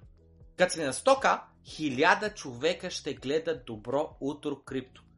Mark my words. Запомнете какво ви казвам. Който оцелее, който продължи да гледа доброто крипто, докато ударим 100K, дано се спомните за този ден, в който ви казах, че 500 човека ще гледат като на all-time high на 69K, 1000 човека ще гледат като на 100K. Но ние в момента, които се интересуваме по време на мечия пазар, и въпросът не е само цената, защото цената следва стойността. Ако нямаш стойност, цената ще удари 0. Наистина ще удари 0, ако няма стойност. Но малко хора могат въобще да осмислят колко е важно да имаш място, където можеш да пишеш информация, която да не може да бъде манипулирана. Защото аз ако напиша някакъв пост във Facebook, аз във всеки един момент мога да бъда баннат. Във всеки един момент могат да му изтрият това поста. Във всеки един момент могат и в Twitter да го направят това, и в YouTube тия клипове, които ги правим в момента, могат да бъдат изтрити. Ние сме зависими. Не може да стои вовеки. Но това, което е върху биткоин блокчейна, не може да бъде изтрито. Просто не може. Защото за да го изтриш, трябва да премахнеш всички блокове, които са изградени върху този блок, върху който е записана информацията. Ако са примерно 10 000 блока, които се правят там за 2 седмици или за колкото време се правят, за 2 месеца, не може да изтриш транзакции за 2 месеца. Ужасно много ток трябва да изхъбиш и ужасно много копачки трябва да имаш, за да го направиш това нещо. Никога до сега, никога в историята на биткоин не е имал успешна 51% атака. А както малко по-рано говорихме, хашрейта на биткоин е на all-time high. Хашрейта на биткоин е на all-time high. Виждаме, на фона на, когато бяхме на, тук на all-time high на цената, вижте къде е хашрейт. И вижте къде е днес. С 30% е по-висок. Въпреки цената е падала с 70%. Да, Нома Кефи е този човек, това е между другото организатора на конференцията в Единбург. Върви аз по улицата в Дънди и никой си не представя какво е Ordinals. Няма си не представя. Not a clue. Everyone just going about their business. Те просто живеят техния живот. Отиват на работа, отиват до магазинчето да си купят нови маратонки, сядат в заведението, изпият едно кафе, да хапнат една пастичка. Живота се продължава. Не им пука за биткоин, не им пука за Ordinals. Едно акрю. Нямат си на представа. Какво се случва? But we do know what Bitcoin is. And as long as you know what Bitcoin is, all the other stuff is just incidental. Достатъчно е да знаеш какво е биткоин. Ако знаеш какво е биткоин, всичко останало е просто инциденти. И аз написах I love it. Обожавам това, което чувам и виждам. Наистина е така. Нещо голямо се случва в момента, а повечето хора даже не знаят. Те ще го научат, като четат учебниците по история, докато ние имаме привилегията да ги пишем.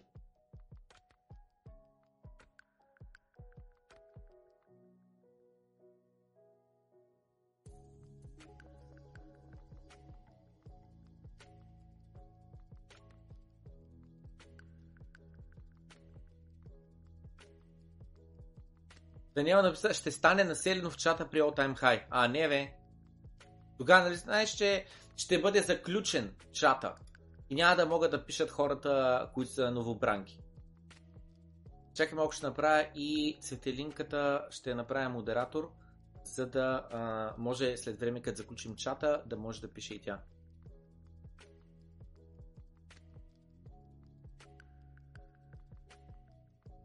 Така, продължаваме напред. Но разбера този твит защо ни зарежда.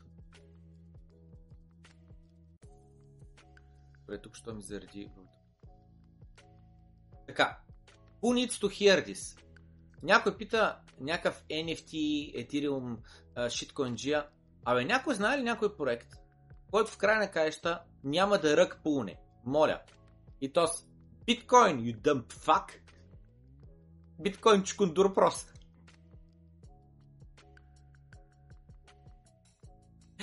Биткоин макстата, съжалявам, а вече ти казах истината. You fucking stupid bitch. Чакай, Георги го прави модератор. Опитам се да запомня имената на хората, които са активни в чата по време на мечия пазар, после да имат модераторски права по време на бул пазара. То си е такова, то си е лимитирал да не мога да му отговаря. Ако не искаш да бъдеш измамен, стига се да спри да купуваш скамове. Hal Finney High School, кафетерия, бива пусната в Ел Салвадор.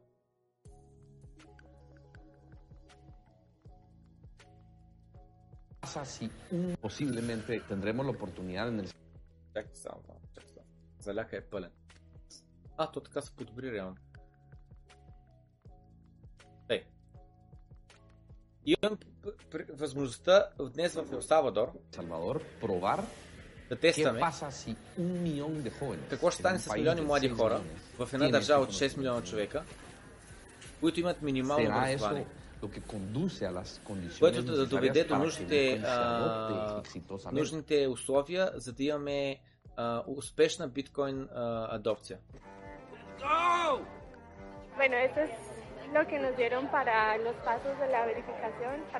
Това, което те ми дадоха като верификационни стъпки.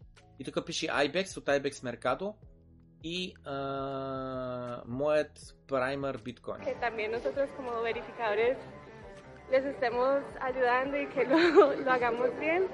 Хайт 753-483. Ей, за това ви говоря. Блокхайт, само забележете. Вече няма се гледа като ети с коя дата, ети с кой час. Блокхайт. Това е истинския времевичен. 53.483 е un enorme gusto dar inicio a la grabación con la inauguración de la cafetería Hal Finney. И тази кафетерия наричат Hal Finney. Добре, много е дълго, 6 минути, няма да го гледаме цялото. Окей, но е страхотно клипсто грешно и препоръчвам да го проверите. При 4 дена в рейд, Hal Finney High School кафетерия в Ел Салвадор. Продължаваме напред с Fidelity, Retail, Crypto Offering. Ще бъде пуснато като предлагана услуга през брокерич акаунтите на всеки един клиент. Ако Fidelity, които менажират 9 милиарда и 8 милиарда или код бяха, трилиона са, го направят, то и Vanguard ще трябва да го направи. Ако Vanguard го направят, Charles ще го направи и после State Street ще го направи и така нататък. Пичуе, казвам ви, моята кристална топка ви казва, че това все още не е отразено в цената на биткоин.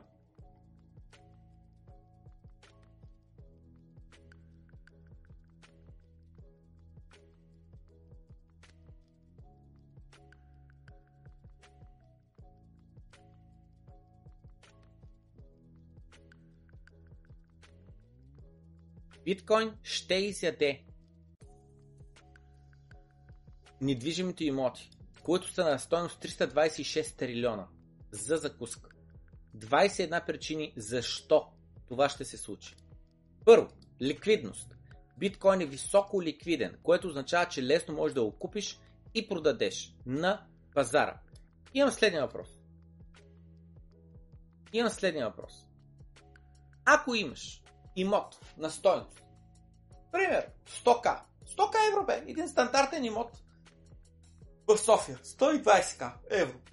Колко време ти отнема, за да го продадеш този имот? Трябва ти ликвидност, трябва ти парите. Пускам анкета. Колко време отнема да продадеш имот за 120 000 евро? Един ден. Една седмица. Един месец. Повече от месец. Колко време ти отнема? И сега ще ви покажа колко време отнема. Пиша в Google Coinbase. Тук беше pro.coinbase, така / trade, BTCUSD. Така. Сега ще ви покажа колко време отнема, за да продадеш 120 000 евро в биткоин. Okay? За последните 20 часа 12 500 биткоина са продадени. Okay? 12 500. Пиша в Google Bitcoin Price 24 685. 24 685. Пиша BT Calculator 24685 умножено по 12500 биткоина е равно на, значи, 1000 мили... Не, това са 1000, това са милиони. За 308 милиона биткоина са продадени само в една борса за последните 24 часа. А имате преди, че в Binance волюмите са Jesus Christ, в пъти по-големи отколкото на това. 308 милиона, така. Сега разделяме 308 милиона, разделено на 120 хиляди. Значи, 2571 имота са продадени, покупко-продадени за последните 24 часа в Coinbase, в една борса. Сега това го разделям на 24 часа, значи на час по 107 имота. Това го разделям на 60 минути по 1,78 имота. Се продават всяка една минута. Значи на теб ти отнема 30 секунди. 30 секунди. За да продадеш за 120 000 евро. Биткоин. 30 секунди отнема. В една борса. Представи си, ако използваш не една борса, ами много повече борси. Нали? Волюм. Сега минаваме много набързо през анкетата. Колко време отнема да продадеш имот за 120 000 евро? За един ден 5%. Пичуе, никой през живота си не сте продали имот явно. За една седмица 12%. Възможно обаче няма го продадеш на 120 000 евро, трябва да го продадеш на 80 000 евро, за да можеш много бързо да намериш някой, който ти го купи. За един месец 120 000 евро. Възможно е, но с късмет. Повече от месец 55%. 6 месеца е средната продажба на имот в България. Над месец и половина. Тук всички имоти за 120к сме продавали. Милионери. Само магнати сме тук. Въпросът е неправилен. Ако реалната оценка е 200к, за 120 ще го продадеш за една седмица. Точно така, напълно съгласен, аз за това го уточних. Имам предвид на реалната му цена. Ако е грозна панелка в Кремиковци, никога. Не, пускаш я на 1000 евро, ще искаш да продаде много бързо.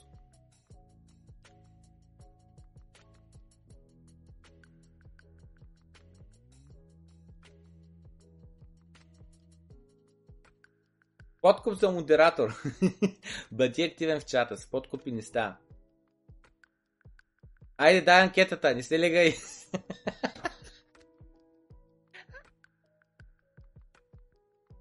Тъй, сега слушайте се внимателно, Чакам, написа, това. Никола Николов написа, пичуе, в биткоин нали ще живеем вече? Няма ще живеем в биткоин, човек, вкъщи в имоти ще живеем. Обаче въпросът е следният.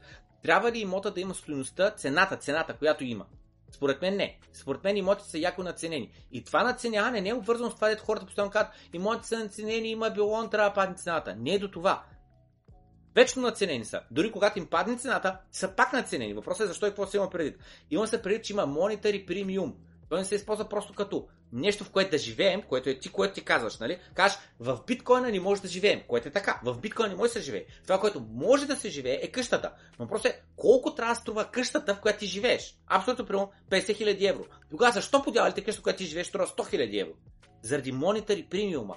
Идеята на този пост не е, че живеем в биткоините. Идеята на този пост е, че ще се премахне monetary premium на имотите. Да. Ликвидността. Биткоин е ликвиден, което означава, че ти можеш да купиш и продадеш на свободния пазар. С minimal price impact. Дори ако продадеш биткоин за 100k, ще бутнеш цената надолу с $5. Така. Това не е случая, не стоят така нещата при недвижимите имоти, което често отнема много повече да се продаде и може да изисква голямо пазарение на тема цената. Натиснете лайк бутона, както аз натискам лайк бутона. Така, второ, borderless. Няма граници за биткоин. Биткоин може да бъде закупен, държан и продаден навсякъде през целия свят, без значение в коя държава си. Може и в България, и в Германия, и в Гърция, и в Щати, и в Канада, и в Нова Зеландия, не знам с какво. Докато недвижимия имот е реално обвързан с законите вътре в държавата и регулациите вътре в държавата, което означава, че като закупиш един имот в България, не можеш да го продадеш в Германия. Не можеш да го продадеш. Също между другото можеш, обаче пак зависи дали такъв чужденец от тази държава има право да купува имоти в България. Нали, има ограничения в различните държави на тема, кой може да го купи и така нататък. И обикновено обаче така не, че трябва в държавата се случи подписани документи или трябва през посолство, нотариус, минанско, абе сложно и скъпо е. Не е до това на 100% възможно е. Ами колко е сложно и колко скъпо. Accessibility, достъп до биткоин. Биткоин може да бъде купен в много малки количества. Ако аз имам 5000 лева, мога ли си купя имот? Мога ли да инвестирам в имот? Не мога, но мога да си закупя биткоин за 5000 лева. В момента можеш да купиш 0,15 биткоина горе-долу за 5000 лева. 0,15, което са 15 милиона сатошта. Което го прави достъпен за най-различен тип инвеститори. В сравнение с недвижимите имоти, които общо взето са изискват огромна първоначална сума, която трябва да сложиш за инвестицията си. Divisibility. Това, че биткоина се разделя на 100 милиона частици. Биткоин се разделя на много частици, което означава, че може да бъде купен и продаден малки частици от него, което го прави нещо много по-лесно за отделните индивиди да инвестират в него. Докато аз ако купя един имот, не мога да продам само кухнята, не мога да продам само тоалетната, не мога да продам само едната спалня. И знам, още сега ще го сложа на масата, защото някои хора ще кажат, да, ама недвижимия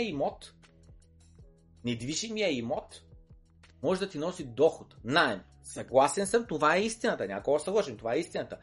Недвижимия имот може да ти носи наем, нали? Това обаче, което не ти носи, е възможността за огромна възвръщаемост, която има при биткоин, която не е гарантирана, разбира се, но идеята е следната. Може ли да кажем, че на глобално ниво хората все още не са осмислили колко ценни са имотите и те на глобално ниво са яко подценени? Това не е реалността. Има имоти от 100 000 години насам, или там колко ще е за 10 000, няма че не. А от кога има биткоин? Има биткоин 14-15 години. Съответно, ако нещо ще има шанс да бъде подценено, недоразбрано и те първа множество хора на цялата планета да го притежават, то това е биткоин, а не имотите. Съответно, биткоин има много по-голям шанс, много по-голям потенциал за растеж, отколкото недвижимото имущество. Транспаренси, прозрачност. Количеството биткоин и всичките му транзакции върху биткоин блокчейна е публичен и всеки може да го прочете, види и провери. Докато при недвижимото имущество има най-различни скрити вратички в най-различни юрисдикции. Сигурност. Биткоин е подсигурен от криптографията. Никой не може да ти хакне твоя биткоин портфел. Ти можеш си тъп чукундур и да си напишеш private ключа някъде в някой сайт и да ти откраднат биткоините, ма това е, защото си тъп. Биткоин е децентрализиран консенсус протокол, докато недвижимото имущество може да бъде откраднато, може да бъдеш измамлен за него и има друга видове криминална активност. И знам. Някои хора ще кажат, не е така, не е. Един имот, знаеш колко трудно се краде. Дайте да пишем кога да видим откраднат имот, да видим какво ще излезе. Може ли да бъде откраднат апетитен имот от десетки, не знам с какво. Откраднат имот. Нужно е да се явява земя на имот с нотариален акт, който вече ни принадлежи. Откраднат имот с фалшиво пълномощно. Няма как да изко. Няма как да стане. Много често от новините рубрики и актуални такова. Аз просто го помня от преди 10 години. По телевизията го даваха, не може сете при Любени Рабинатова или кой правеше така репортаж на тая тема. Един човек, който работеше в Дания или къде работеше, беше си купил имоти в България, няколко. И се оказа, че имота си го е продал преди 5 години, той даже без да знае. С фалшиви подписи, естествено.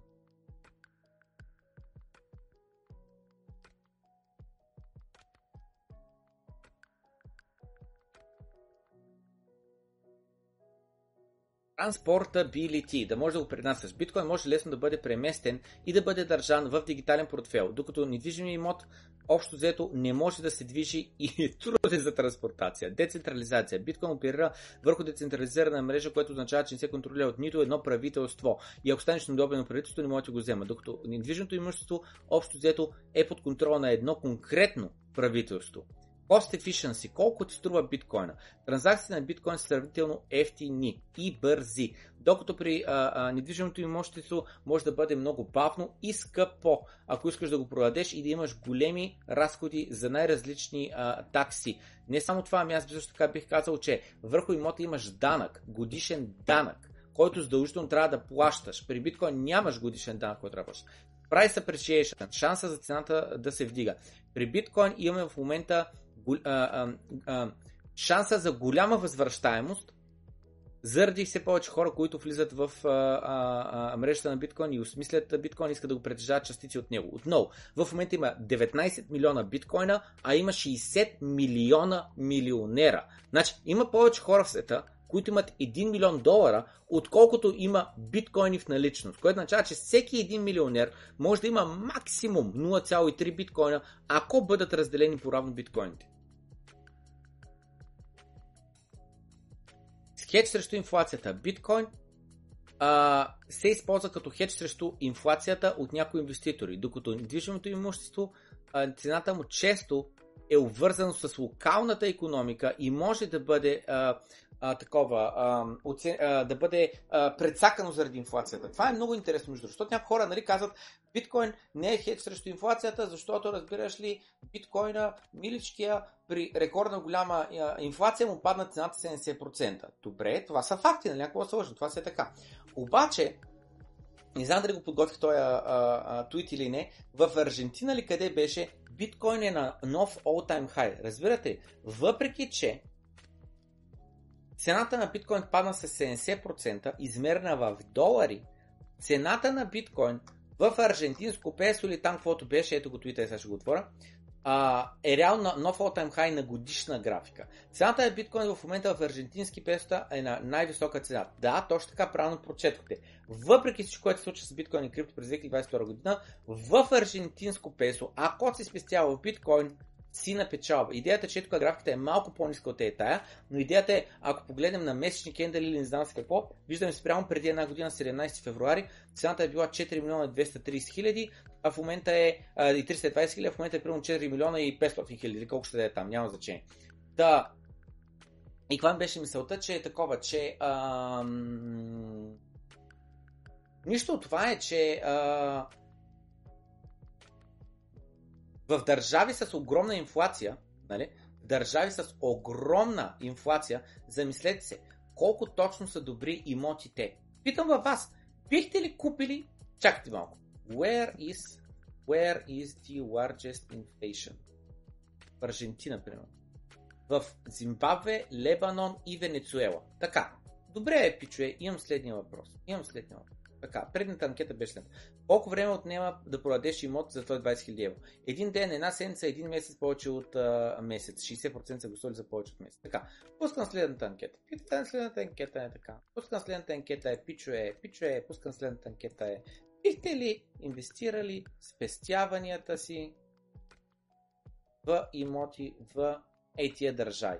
В Зимбабве, Лебанон, Ливан, там каквото е, и Венецуела. Да или не? Слоате ли пари, няма да слоате? Слоате ли пари в имоти, брат, в апартаменти, в земеделска земя, в Зимбабве, човек? Питам за един приятел, защото ако искате, ще вас свърша с агент за недвижимо имущество. Имам един приятел, изработи в Зимбабве, името ми е Кубугугугугуан и той може да й продаде имоти в Зимбабве. Питам бе, братя, тъй. Сега идеята е следната.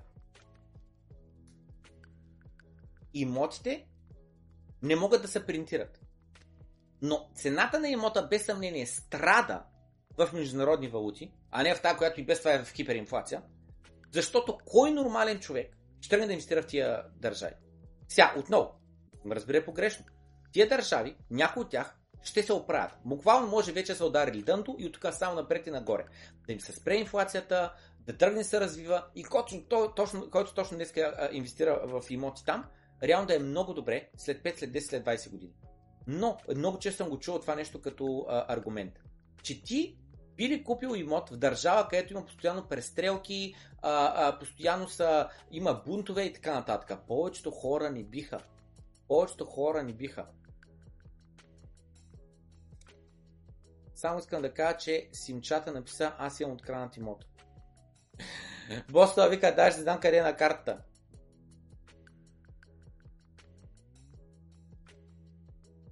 Зимбабве банкнотите по 100 трилиона. О, човек. Колко богач съм, ако си купя имоти в Зимбабве. Тъй. Увеличаване на търсенето. Търсенето за биткоин се увеличава от всеки цикъл на всеки цикъл. Тъй като все повече хора започват да го осмислят. Докато недвижимото имущество, търсенето на недвижимо имущество е обвързано с местното търсене, с местните икономически цикли и състояние. Нали? В смисъл, в държави, в градове, в които не върви добре икономиката, няма работа, няма все по-голямо и все по-голямо търсене на недвижимо имущество. Хората се местят другаде. Хората се местят в по-добрите градове, в по-добрите държави. И там се увеличава търсенето на недвижимо имущество. По селата, примерно в България, търсенето на имоти яко замира. Ето сега отварям карта на България и избираме случайно село в Любен Каравело. Айде, да видим в Любен Каравело. Е така, слагам Street View, гледайте. Според вас какво е търсенето на имоти в Любен Каравело? За един приятел питам. Вижте какво е ситуацията на това, как се казва това, на тротуара. Каква е ситуацията на пътя? Гледайте. Е, това е реалността. Някога се лъжим. Е, това е реалността. Иначе ма кефи по европейски проекти, как са направили едни люлки и една паразалка, разбираш ли? Така, имам следния въпрос. Е, тук гледайте, той си измазал къщата, направя в розовото юни. Ма това е на центъра, нали се сещаш? Това са най-хубавите къщи, брат. Това са най-хубавите къщи, най-хубавите огради. Табелката гараж, топ, айц, майц. Гледайте, ей, това са богаташите на селото. Гледайте тази къща. Долу камъните, сложили цимент между това, горе тухлите, неизмазано. Гледайте до крамата. Разбирате ли, че това е реалността на недвижимите имоти? Всеки мисли за недвижимите имоти в София, нали? Лоу. Всеки мисли за недвижимите имоти в София и си мисли, че как имотите винаги се търсят, не знам с какво е така нататък. Това е реалността, хора. Това е реалността. Не го ли виждате? Ей, това са имотите в България. Замислете се това цяло дали не е било по-добре или е било по-зле при 20 години. Според мен е било по-добре. Повечето сега пускам анкета, че се ядосвам. Ядосвам се и пускам анкета. Като се ядосвам, пускам анкета.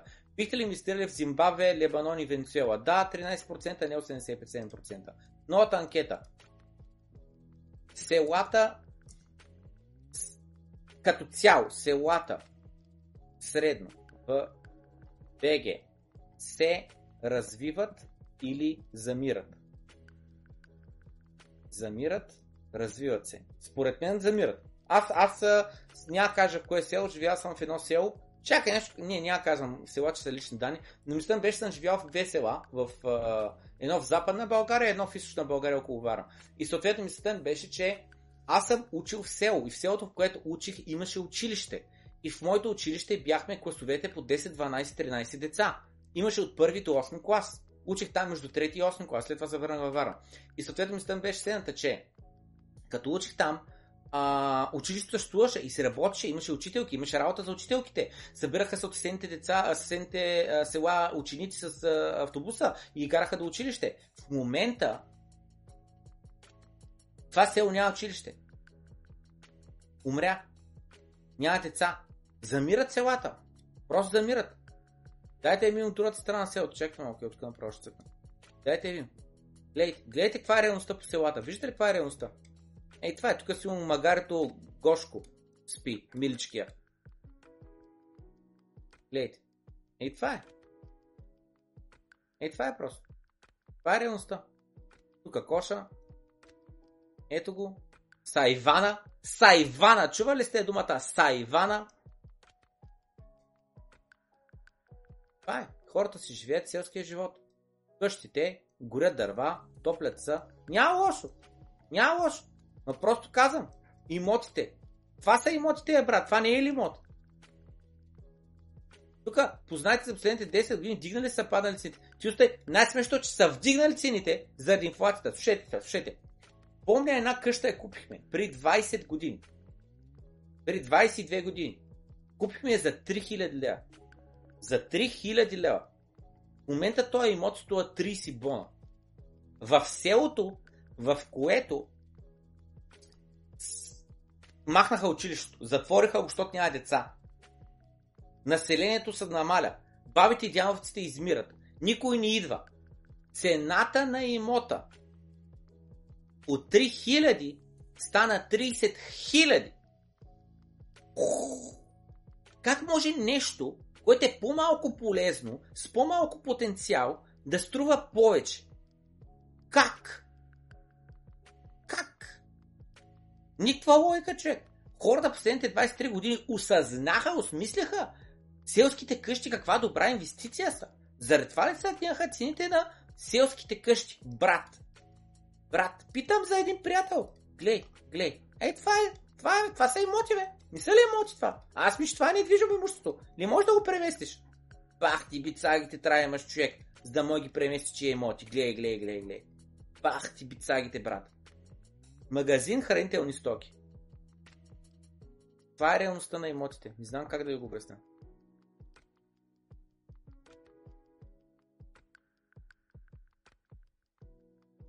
Селата, средно в БГ, развиват ли се или замират? Замират 92%, 8% смятат, че се развиват. Продължаваме напред. Портфолио диверсификация. Биткоин ти дава възможността да диверсифицираш от традиционното инвестиционно портфолио, което намаля като цяло средностатистическия риск, докато недвижимото имущество, общо взето в стандартния случай, репрезентира голяма порция от богатството на някой човек. Нали? Когато някой има апартамент, това е най-скъпото нещо, което има. Нали? И ако имаш 5 имота, не е ли по-добре да имаш 4 имота и малко биткоин, вместо да имаш 5 имота? Нали? Дава ти възможността за диверсификация. Но property management. Биткоин не ти изисква да плащаш на някой, за да ти поправя ремонта, за да сменя тръбите, за да не знам си какво и така нататък, което често се случва да трябва да се прави.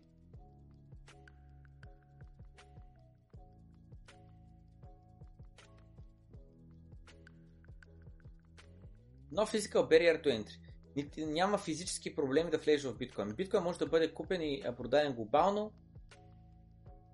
така. More cost effective for passive income. Bitcoin може да се държи за пасивен доход, използвайки методи като стейкване и така нататък. Видяхме с тези с костана, с това не бих се съгласил. Easy transfer of ownership. Лесно се прехвърля биткоин от един човек на друг човек. Съгласен съм. Няма property taxes, говорихме го за данъци. Future potential, говорихме го. Добре, пичове, до никъде не стигнахме, имаме още сумация материал да правим. Ще направим една почивка и ще продължим малко по-късно с Адам Бак и той е тая картинка. Бройката нокойнари, бройката биткойнари. Постам го е това нещо в Facebook с текста закъснях да инвестирам в биткоин.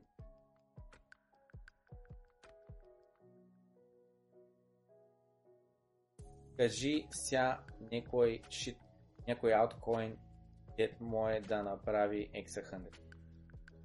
Който разбрал, разбрал. Желам ви